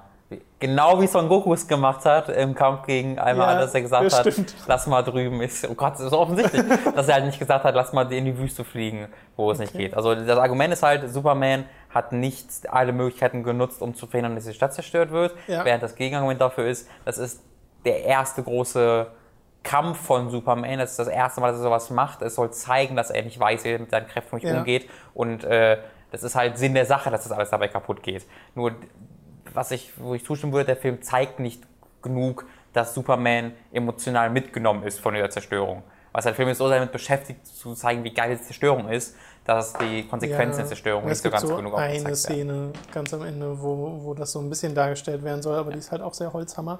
Aber dafür ist jetzt scheinbar halt der gesamte Batman vs. Superman da. Aber ich habe mir nämlich gedacht, okay, die Zerstörung, größten Teil der Zerstörung geht halt vom Bösewicht aus, wo Superman nur bedingt was dafür kann. Und ich habe mir auch die Frage gestellt, warum schickt er ihn nicht einfach in den Weltraum? Und meine Antwort wäre, hätte er einfach nicht mitgemacht, der Bösewicht. Genau, das ist auch meine Einstellung. Also die Leute sagen halt, es ist Superman, der hätte einen Weg finden müssen so. Aber ich finde halt, der gesamte Sinn dieser Superman-Geschichte war zu zeigen, dass er eben nicht der erfahrene, krasse Superman ist, der mit allem auskommen kann, sondern jemand ist, der sehr schnell auch mal an die Grenze seiner Weisheit gelangt, was dann ja auch mit seinem Umgang mit Zod dann endet. Und ich fand das halt sehr interessant. Und ja, wenn du halt krasser Superman-Fan bist, dann macht dieser Film halt Dinge, die in der Superman-Lore nicht so ganz groß angesehen oder gut angesehen sind, bestimmt. Aber für mich hat es einfach diesen Charakter zu einem interessanteren Charakter gemacht, als jemand, der mit Superman nicht viel anfangen kann. Und ich bin halt jemand, der es im Kino gesehen hat. Und ich glaube, das ist für diesen Film sehr praktisch, weil dieser Soundtrack, dieses das auch bei dem Intro von der Xbox One-Konferenz lief. Diese Musik ist so unglaublich gut von Hans Zimmer. Das Sounddesign ist auch gar nicht schlecht. Also die Geräusche, die dieses eine Ding da macht, wenn es... ich will jetzt nicht zu viel sagen, aber... Und dazu halt noch diese unglaublichen Kämpfe, die wirklich... wo ich mit offenem Mund da saß, weil ich sie sogar inszeniert fand. Das ist im Grunde das, was ich von Superman möchte. Was mich sehr genervt hat, war die Art und Weise, wie die Beziehung zwischen Lois und Superman dargestellt. Was war denn da? Naja, es gibt ja die Beziehung in den Comics und die gibt es halt auch hier, nur findet sie hier halt nie statt. Sie ist dann plötzlich da, dabei lernen sie sich in diesem Film überhaupt erst kennen und das ist sehr... Okay. Und er muss sie, glaube ich, 4-mal insgesamt treffen im ganzen Film, was halt auch irgendwie sehr auffällt. Also ich fand den jetzt weder sonderlich schlecht noch sonderlich gut. Ich fand, er hat ein paar sehr, sehr coole Szenen, die sich anzuschauen lohnen. Und er war nicht langweilig. Hattest du den Batman wie Superman-Trailer schon gesehen? Ja. Okay. Ja, schon letzte Woche gesehen. Okay. Da hatte ich aber ja gesagt, irgendwie habe ich das Gefühl, mir fehlt irgendwas. Ja, genau, aber ich glaube, das jetzt sollte ich mir nochmal anschauen wahrscheinlich, ja. Okay. So, wo wir gerade auch Dragon Ball beredet haben bei Man of Steel, warum nennen die diese Filme eigentlich nicht Superman? Warum nennen die Dark Knight nicht Batman? Dann darf man die Superhelden nicht mehr so nennen? Halt cooler, aber es ist irgendwie so. Das war ja bei Dark Knight damals ein großes Ding, war es war der erste Batman-Film, der nicht Batman im Titel hatte. Man of Steel findet es auch, glaube ich, ein bisschen peinlich, dass er Superman heißt. Das kann auch sein. Ja, jedenfalls haben wir da über Dragon Ball gerade geredet. Fällt mir gerade an, das ist das große Deal, dass die das nie sagen in dem Film, ne? Superman. Einmal sagen sie Superman. Sagen sie wirklich? Ja. Also ich weiß, dass ich es mehrmal versucht habe. Nee, einer, so ein Militär-Advisor sagt, ja, hier Superman ist da gerade und dann gucken die ihn an und sagen, Superman? Ja, die nennen ihn gerade so. Okay. So. Ich finde das so dumm, dass das ein S ist, aber das ist gar kein S, sondern steht für Hoffnung. Ja. So scheiße dumm. Aber Jesus, Maria. Keine Ahnung. Dragon Ball Super hast du dir angeschaut. Ja, boah, das war was. Gestern habe ich mir die ersten 2 Folgen, die schon erschienen sind, mit einem Fansub angeguckt.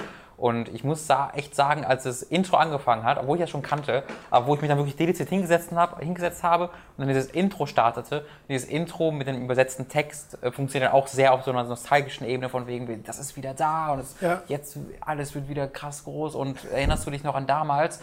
Und erst als ich dann wirklich das gesehen habe mit dem Intro und dann die Serie startete, ist mir so klar geworden, oh mein Gott, ich bin 24 Jahre alt und ich gucke gerade eine neue Dragon Ball Serie. Wie geil ist das denn? Und ich habe wirklich am ganzen Körper Gänsehaut plötzlich bekommen, weil das so ein, also ist ja bei dir, glaube ich, sehr ähnlich wie bei mir, dass Dragon Ball einfach für mich die Kindheitserinnerung ist. Ich habe früher jeden Morgen am Bus, bei einer Bushaltestelle mit meinen Kumpels gestanden. Wir haben immer darüber gesprochen, was am Tag vorher bei Dragon Ball passiert ist. Wir haben diskutiert, ist Dragon Ball HF, was ist das? Ist das echt? Oh, dieses Dragon Ball GT, was dann 5 Jahre später erst bei Deutschland rauskam und so. Also es war für uns immer das Thema. Ich habe die Spiele gezockt bis zum geht nicht mehr. Ich war ein gigantischer Fan von diesen Spielen. Von dieser Serie meine ich natürlich. Und deswegen war das einfach so ein Moment, wo ich wirklich einmal wieder 14 Jahre alt war, instantly. Ist oft der Fall, da war es dann auch wieder der Fall. Und die lassen sich sehr viel Zeit am Anfang. Es ist ja eine ganz komische Struktur, die Serie hat. Sie startet ja nach Dragon Ball Z, aber vor dem Film Battle of Gods. Okay. Und Battle of Gods ist ja nach Dragon Ball Z, ist ja Kanon, während Dragon Ball GT komplett ignoriert wird. Ist nicht Kanon. Genau. Und du hast also den Beerus, wenn ich mir ganz sicher, wie die offizielle Übersetzung jetzt war, aber der Bösewicht aus Battle of Gods, den du halt da immer wieder angeteasert siehst. Und die Ereignisse aus Battle of Gods werden auch nochmal erzählt werden in dieser Serie. Okay. Und dann geht es weiter zu den Zeiten zwischen Battle of Gods und Return of F, was der zweite Film jetzt war, der auch Canon war. Und dieser Film wird dann auch nochmal nacherzählt werden in der Serie. Und dann geht es nach, was danach passiert. Ja. Okay. Also die beiden Filme, die jetzt gerade rausgekommen sind, die beide von dem Toriyama waren, beide Kanon waren, werden nochmal in der Serie erzählt werden in irgendeinem Umfang. Ich weiß nicht genau, in welchem Umfang und wie das gemacht wird, aber da bin ich halt gespannt drauf, wie das wirklich passiert ist. Ich fand den ersten Film super, Battle of Gods, das war ein richtig nostalgischer Film. Und auch diese beiden ersten Folgen sind halt sehr, sehr ruhig, also sehr auf Comedy ausgelegt. In der ersten Episode geht es halt einfach um das Farmerleben, das Son Goku gerade lebt, um Geld zu verdienen. Und um Mr. Satan, der halt gefeiert wird für die Rettung der Menschheit. Und in der zweiten Folge geht es darum, wie Vegeta unterwegs ist mit Trunks und Bulma und alles hasst, sein ganzes Leben hasst, weil er einfach nur trainieren will, aber stattdessen auf so einem Festival mit seinem Sohn. Und wenn man einmal im Kopf bekommen hat, was für schlechte Väter Son Goku und Vegeta sind, das ist so bei Son Goku so krass, weil er fährt so einen Trecker durch die Gegend und bestellt ein Feld und dann kommt Goten an und sagt so, hey Papa, und dann sagt Goku, ja hier, mach mal den Trecker, ich will trainieren, und dann muss halt Goten den Trecker durch die Gegend fahren und während Goku halt trainiert und dann guckt Goten ganz so zu seinem Vater und fährt dann eine Klippe runter und dann fängt den Goku auf und sagt so, hey, ich will doch trainieren, kannst du nicht ein bisschen aufpassen? Und du sagst so, ha, ja, Papa, tut mir leid. Denkst du so, Alter, bist du ein Arschloch? Die ganze Zeit. Und dann in der Sekunde, also er bekommt dann eine Möglichkeit, aus diesem Leben auszubrechen, weil er sagt ganze Zeit, oh, ich will trainieren, ich will hier nicht Bauer sein. Dann kommt er in die Gelegenheit und dann fragt er so, Chichi, kann ich gehen? Ja. Und Goten sagt so, tschüss, Papa, tschö. Und zack, teleportiert er sich weg auf Kaios Planeten. So nach einer Folge. Das ist so ein krasses Arschloch. Oh, das ist so krass. Ja, aber ich hatte sehr viel. Es ist super gezeichnet, es sieht grandios aus. Wenn du Naruto gewohnt bist, dann ist das wirklich eine Offenbarung. Wo man sagen muss, dass Naruto halt desaströs gezeichnet ist. Und ich bin ja gerade auf dem aktuellen Stand und es ist wieder Filler gerade. Es ist, ey, Naruto Shippuden ist so ein absolutes Desaster in den letzten... Also eigentlich müsste es in den nächsten Wochen, Monaten fertig werden, aber ich weiß nicht, wie viel Filler sie da noch reinhauen. Ist ganz, ganz großes Desaster. Wenn du im Vergleich Dragon Ball Super hast, sieht das ganz toll aus, mit ganz, ganz viel Herz gemacht. Ich habe oft grinsen, schmunzeln, lachen müssen und habe mich einfach zu Hause gefühlt, kann man sagen. Ich freue mich sehr darauf zu sehen, wohin sich das noch entwickelt. Soll ja auch irgendwie 100 Episoden tatsächlich... Ja? Oh. Soll ja tatsächlich irgendwie 100 Episoden bekommen, was vielleicht auch die Begründung dafür sein könnte, warum die diese Filme nochmal nacherzählen, weil sie auf diesen Episoden-Count bekommen wollen. Aber mir macht es ehrlich gesagt gar nichts aus, weil ich einfach so glücklich gerade darüber bin, wieder so meine Kindheit so besuchen zu können. Ich finde es auch krass, dass es so eine, ja wirklich, also Dragon Ball Z ist ja wirklich lange her. Das ist also aus den 80ern. Original-Ding, dass diese Geschichte jetzt nochmal fortgesetzt wird. Ich hatte gestern was auf Twitter gepostet, wo ein neuer Yu-Gi-Oh! Film kommt. Ach wirklich? Vom Original-Director.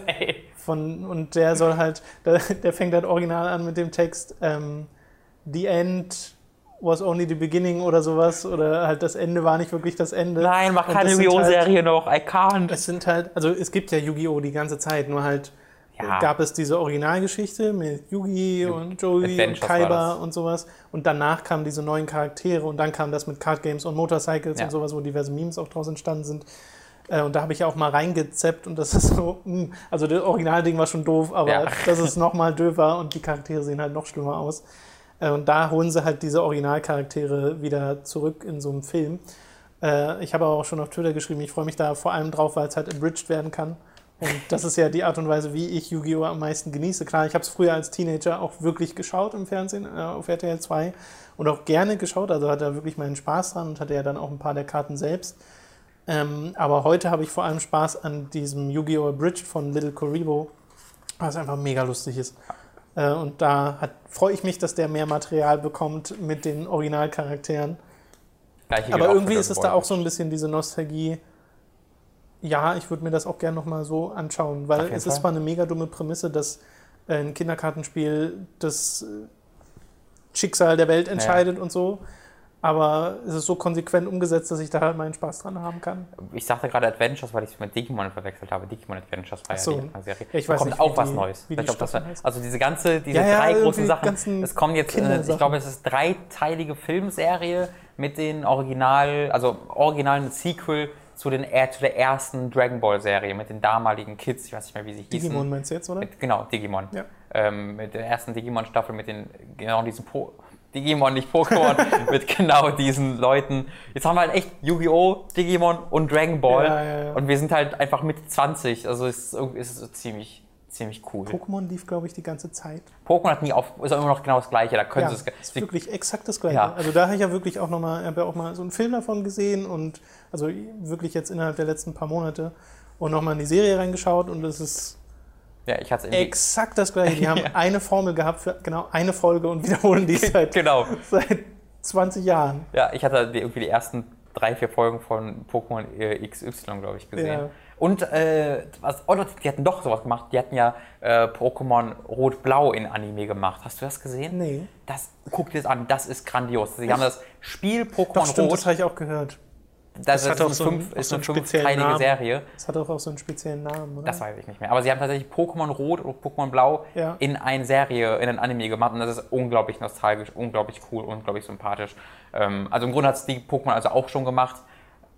Also das ist... Wir leben in so einer Zeit, wo also alles ist so auf unsere Altersgruppe, auf unser Nerdtum ausgelegt. Das ist total absurd. Das ist so alles das, was man sich vor 20 Jahren so gewünscht hätte, wenn man erwachsen ist. Das ist ziemlich cool. Ja. What a time to be alive. Jurassic World. Ach, fuck. Ich hasse es, am Leben zu sein. Ja, ich weiß, fang du mal an, damit ich zumindest dann noch ein bisschen Zeit bekomme, auf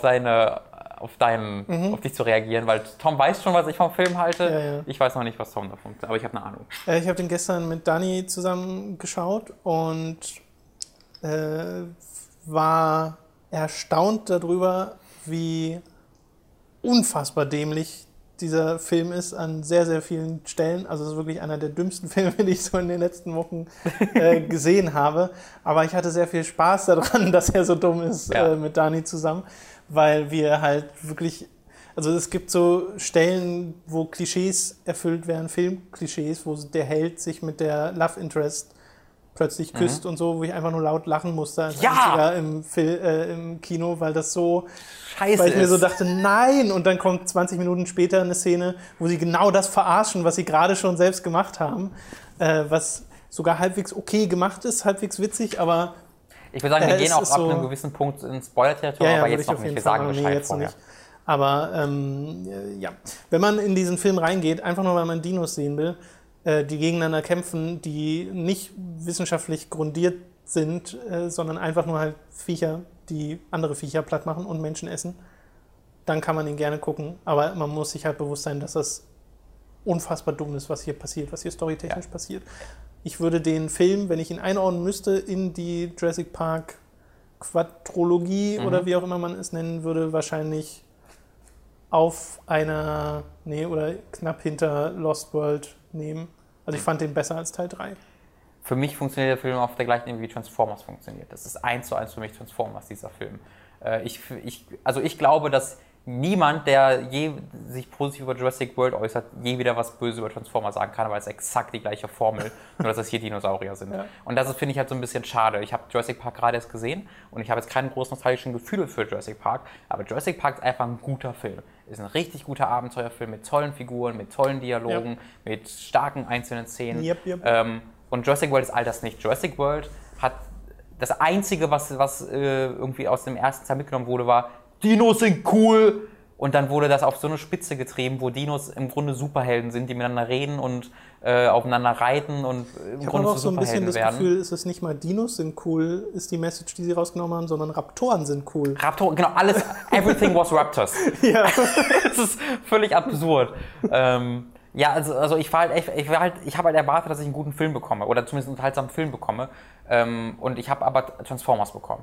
Hast du dich gelangweilt im Kino? Ich habe mich, es gibt sehr viel, es ist wirklich zur Sache geht es da am Ende, aber es gibt so viel Zeit, wie mit den Charakteren verbracht wird und diesen dümmsten Antagonistenplot, den ich, glaube ich, in meinem Leben mitbekommen habe.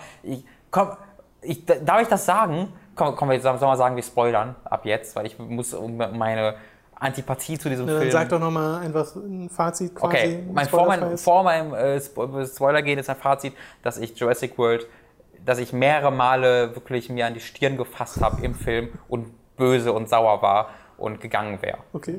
Ganz gerne, wenn ich nicht gedacht hätte, ich möchte darüber sprechen. Also böse und sauer wirklich schlecht war ich nie. Ich habe mich einfach nur wirklich drüber lustig gemacht an Stellen, wo der Film gar nicht lustig sein wollte. Ja, deswegen, du hast den wirklich so gemocht, wie ich Transformers 4 gemocht habe. Vielleicht. Es ist ja auch mega schamloses Product Placement in dem Ding drin. Yep. Und dessen muss man sich bewusst sein, wenn man diesen Film schaut. Aber ich habe mich nicht geärgert, weil da jetzt irgendwie das Erbe von Jurassic Park mit Füßen getreten wurde, weil das wurde es ab dem zweiten Film. Also Jurassic Park 1 ist ein richtig guter Film. Alle Filme danach... Der zweite hat noch, finde ich, sehr beeindruckende Effekte, der dritte dann teilweise noch, aber storytechnisch bleh. Aber sie sind nicht so komplett weggegangen. Also sie haben zumindest versucht, das auf einer ähnlichen Ebene funktionieren zu lassen, dass halt es eine kleine Gruppe von Leuten ist, die auf dieser Insel unterwegs sind und gegen, diese Unbekannte ankämpfen, also gegen diese Wesen, die einfach stärker sind als die Menschen. Das haben sie halt forciert in diesem Film hier. Also Jurassic World hat ja die Prämisse, dass du diesen Park hast, der wieder aufgemacht wurde, und dass sie für die Zuschauer alles größer machen müssen und dafür genetisch veränderte Dinos herstellen, die es eigentlich nie gab. Ja. Wo sie aber sagen, es muss größer sein, es muss mehr Zähne haben, es muss gefährlicher sein. Genau das könntest du sagen über die Marketingstrategie von Jurassic World. Genau. Jurassic World musste größer sein, musste gefährlicher sein, musste mehr sein als Jurassic Park 3, 2 und 1. Und das ist es in gewisser Weise auch, aber das macht es in keiner Weise besser. Also es ist einfach nur so ein Riesending, was noch mehr Logiklücken hat, demzufolge. Boah, ist dieser Film dumm. Und richtig sehr dumm wird dadurch. Aber an dieser Dummheit kann man halt seinen Spaß haben. Genau, man kann sich aber auch sehr drüber ärgern. Aber ich ärgere mich halt, wie gesagt, nicht drüber, weil ich Fan von Jurassic Park 1 bin und alle Jurassic Parks danach mich schon so ein bisschen verloren haben, beziehungsweise das nie eine ernstzunehmende Serie war. Es war immer ein ernstzunehmender Film und dann die Nachfolger, die versucht haben, das zu kapitalisieren. Genau, aber das ist so ein bisschen das, der Unterschied, glaube ich, von 2 und 3 zu diesem Film. 2 und 3 hatten für mich den Einstand, dass wir verstanden haben, warum 1 gut und uns versucht haben zu wiederholen und nicht geschafft haben.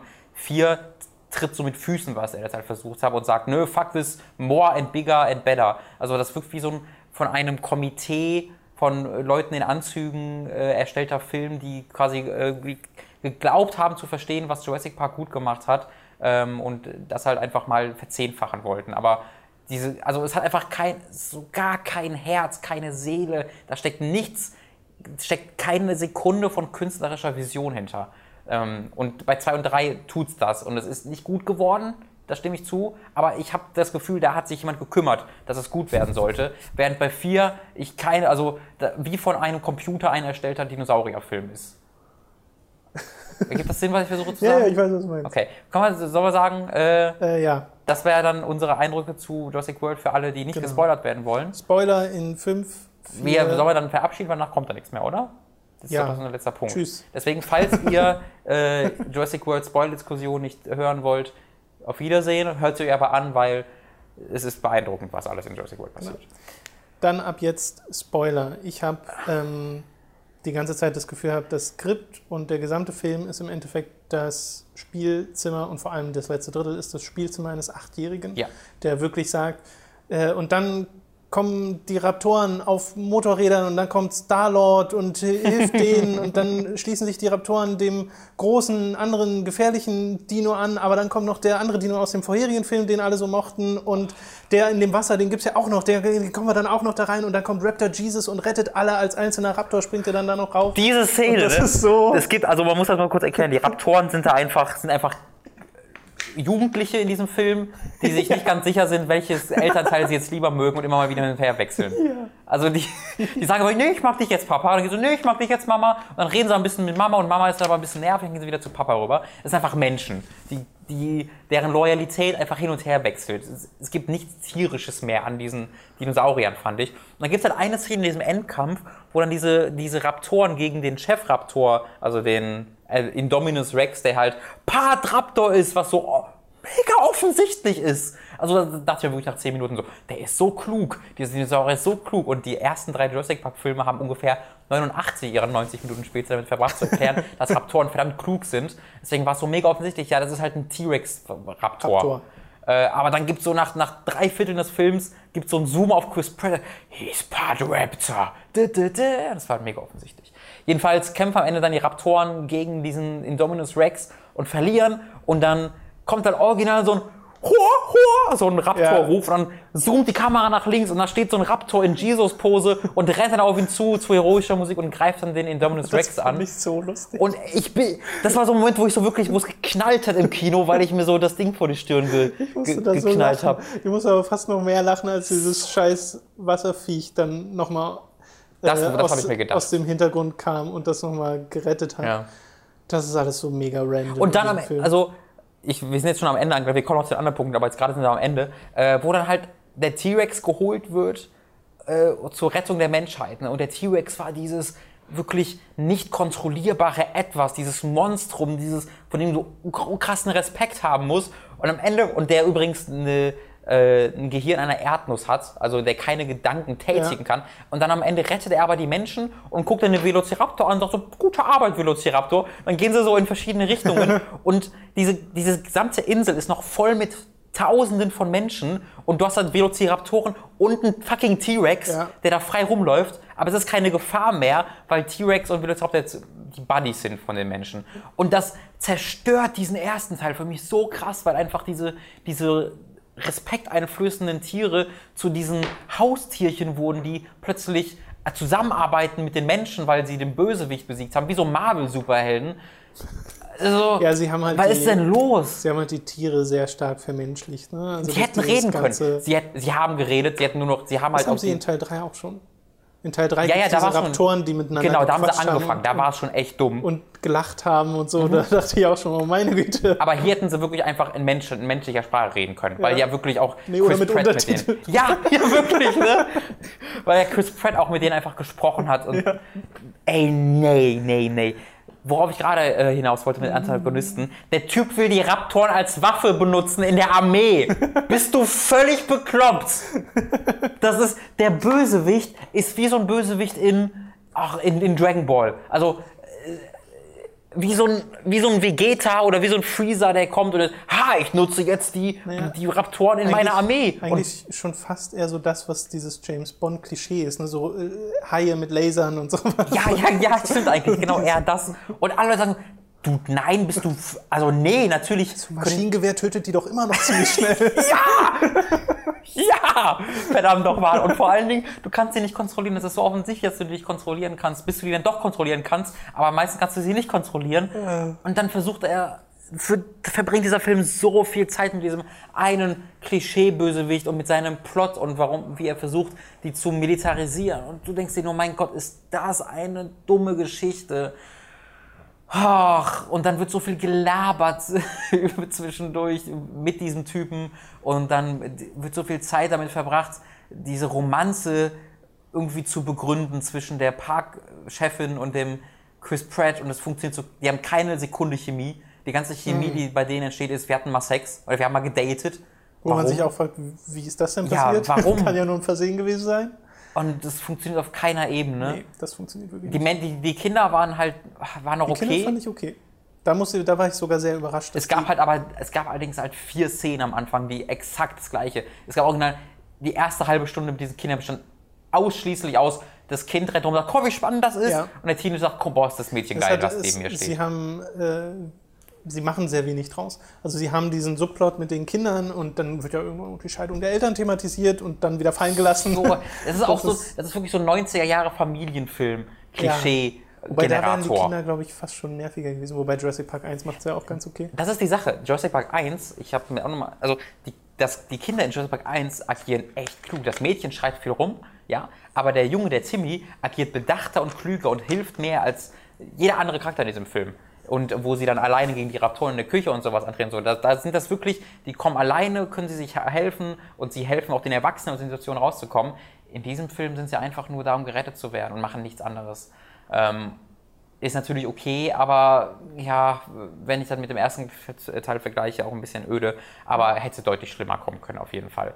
Er war halt einfach, wenn er mich nicht aufgeregt hat, weil er so scheiße dumm war, hat er mich gelangweilt. Ich glaube, da, wo du dich aufgeregt hast, habe ich einfach nur gelacht. Ja, es ist eine Erwartungshaltung, glaube ich. Ja. Es war echt einfach die Erwartungshaltung, dass ich mir erhofft habe, es macht zumindest versucht zumindest sowas wie im ersten Teil zu sein. Und ich habe ja genau das Gleiche wie du. Deine Erfahrung erinnert mich halt wirklich zu 100% voll an Transformers 4, weil ich da ja auch ganz Zeit gelacht habe, weil es so scheiße war. Aber wenn ich bei Transformers 4 gelacht habe, wenn er irgendwie über... Wenn er sein Bier da getrunken hat, genüsslich, und es einfach nur ein Werbespot war. Ja. Es passiert das Gleiche in diesem Film, dass Chris Pratt so an seinem Bike werkelt, durchgeschwitzt und richtig geiler Typ aussieht, und dann trinkt er genüsslich aus seiner Coca-Cola und stellt die hin. Und jedes Auto ist ein Mercedes. Was für Mercedes-Autos das sind. Die Autos fahren immer so seitlich an und parken dann vor der Kamera, und dann kann die Kamera noch schön über das Mercedes-Logo seitlich fahren.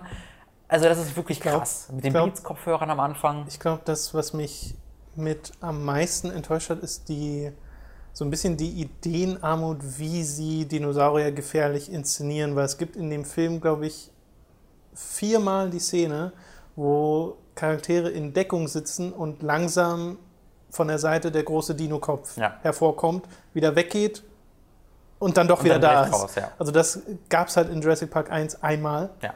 Und war eine ikonische Szene. Ja. Und das machen die halt 4-mal. Und da denke ich mir so, ist euch nichts anderes eingefallen? Das heißt, ohne Witz nichts anderes eingefallen. Dann kommt irgendwann die Szene, wo sie Militär nach ihnen schicken. Da sieht man am Anfang ein Interface mit 8 Leuten und Herzfrequenzen und so. Und du weißt sofort, ja, okay, die gehen jetzt alle drauf. Und ihr zeigt mir das dann in diesem Interface. Das sind so, also es ist einerseits halt total vorhersehbar in dem, was es macht, und relativ ideenarm. Es gibt so eine Szene, die ich ganz lustig fand, wo die Aufpasserin von den Kindern... Da habe ich auch gesagt, okay, geil. Das war richtig kreativ. Weil die, oh meine Güte, hat die mir leid getan, aber gleichzeitig war es so, ja, oh, noch mehr. Ja, das war awesome. Aber davon ist halt zu wenig drin, finde ich. Also, der Endkampf ist schon einfach ein... Also, da war ich halt, irgendwie bin ich da dabei. Also das ist halt wirklich nur ein Achtjähriger, der in seinem Zimmer sitzt. Ist das wirklich nur mit offenem Mund, so Hand an der Stirn, so Spielzeug spielt. Reitet dieser Raptor gerade den T-Rex? Ja. Weil dieser Raptor reitet den T-Rex. Also jetzt klingelt's kurz, ja, wir machen gleich Post. Worauf ich hinaus wollte noch war, dass diese Situation, die du gerade beschrieben hast, mit Dinosaurier guckt langsam mit der Schnauze hinter der Ecke hervor, hinter der sie sich dann verstecken, aber er kennt sie nicht. Es hat im ersten Teil, wurde es halt vorher voll begründet, ne? Der T-Rex kann keine Bewegung sehen und deswegen nicht bewegen, wenn er kommt. In diesem Film, Jurassic World, verbringen sie ungefähr die ersten 2 Stunden damit zu erklären, dass der Typ die Infrarot sehen kann, dass er riechen kann wie eine Schlange, ja, und dass er im Grunde einfach alles sofort entdeckt. Aber das widerspricht dann jeder einzelnen Szene, wo sie sich davor verstecken. Und ich verstehe das nicht, warum erklären sie das vorher noch so extra, damit das jeder versteht, und widersprechen sich dann so offensichtlich. Es hat, glaube ich, keinen interessiert in diesem Film. Nee. Das finde ich so... Ich bin halt ein bisschen enttäuscht davon, auch von, dass einfach anscheinend die Fans hinter Jurassic Park, das Einzige, was sie in Erinnerung behalten haben von Jurassic Park, scheint zu sein, geile Dinos. Und da bin ich halt so ein bisschen enttäuscht von, dass das dann reicht, damit du also einfach Transformers mit Dinos bekommst und alle sagen, geil, das ist das, was ich wollte, und einfach vergessen würde, dass es einfach ein guter Abenteuerfilm war. Der übrigens nicht... Es gab, glaube ich, eine Szene, wo Dino gegen Dino gekämpft hat, und das war für 10 Sekunden die Raptoren gegen den T-Rex am Ende von Jurassic Park am Ende, oder? Ja. Ansonsten waren die Dinos eher eine seltene Sicht, und wenn man was Besonderes... Das war ein Slasher. Ja, stimmt eigentlich. Also das war ja teilweise einfach Horrorelemente, die sie hier auch halt wieder versuchen, eben mit diesen Szenen, wo langsam der Dino-Kopf kommt, aber halt... ohne dich zu überraschen. Also wir haben einmal dieses Ding drin, wo sie in die alte Halle kommen von Jurassic Park 1, wo dann im Hintergrund so eine Klavierversion vom Ursprungsteam spielt. Das fand ich ganz nett. Aber auch da machen sie verhältnismäßig wenig mit. Sie bekommen halt eines dieser Fahrzeuge daraus. Ja. Und generell auch das Theme, der Einsatz von dem berühmten Jurassic Park-Theme ist am Anfang sehr verschwenderisch. Ja, das dachte ich mir auch. Weil es, glaube ich, 4-mal hintereinander kommt oder 3-mal. Ja, und dann aber auch, wenn sie, hey, guck mal, die sind am Flughafen. Und ich so, nein, das muss der erste Dino gezeigt werden, wenn du das machst. Wobei, nee, also der eine ist ja ich glaube, das erste Mal, wo du die Musik so richtig hörst, ist der Establishing Shot in Jurassic Park 1 von der Insel, wo du, glaube ich, auch noch keinen Dino siehst. Du siehst nur die Insel. Und das ist, glaube ich, der Establishing-Shot, wo das Team kommt. Ja. Und dann kommt es, glaube ich, nochmal, wo sie das erstmal die Dinos sehen. Ja. Auf der Wiese. Und stattdessen kommt es hier halt auch einmal beim Establishing-Shot und dann irgendwie noch 2-mal random, wo ein Gefängnis gezeigt wird. Ja. Also ein Gefängnis in einem Käfig, wo du dir denkst, hä, das passt doch gerade überhaupt nicht.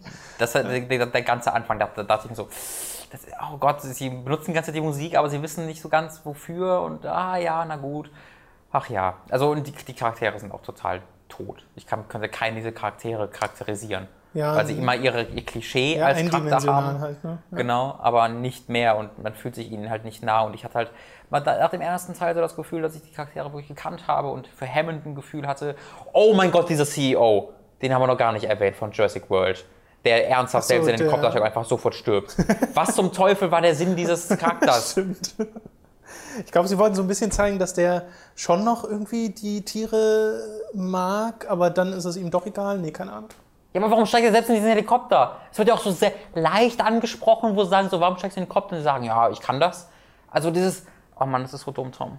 Wobei die ja nicht abgestürzt sind, weil er im Helikopter saß, sondern einfach, weil zufällig im Moment die ganzen Flugzeuge... Was hat es dem Film gegeben, dass er im Helikopter saß? Das verstehe ich nicht. Was hat die Existenz dieses Charakters? Es gibt so viele Autoritätsfiguren in diesem Film, dass ich einfach nichts mehr so ganz wusste, wer jetzt wer ist. Ja, es gibt diesen Security-Chef, es gibt den Chef-Chef, was halt der Helikopter-Typ ist, es gibt die Frau, die irgendwie nur die Park-Chefin ist, dann gibt es Chris Pratt, der Dinosaurier-Chef ist. Also es gibt so viele Autoritätsfiguren, die gegeneinander irgendwie antreten und wo du nie weißt, ist das jetzt dessen Chef oder ist das der Chef? Ich glaube, der erste Jurassic Park hat auch sehr davon profitiert, dass diese relativ kleine Gruppe am Anfang geschlossen durch diesen noch leeren Park geführt wird und dann gemeinsam, zwar in noch kleineren Grüppchen, aber halt da dann gemeinsam sich kennenlernten und sich dadurch kämpfen mussten.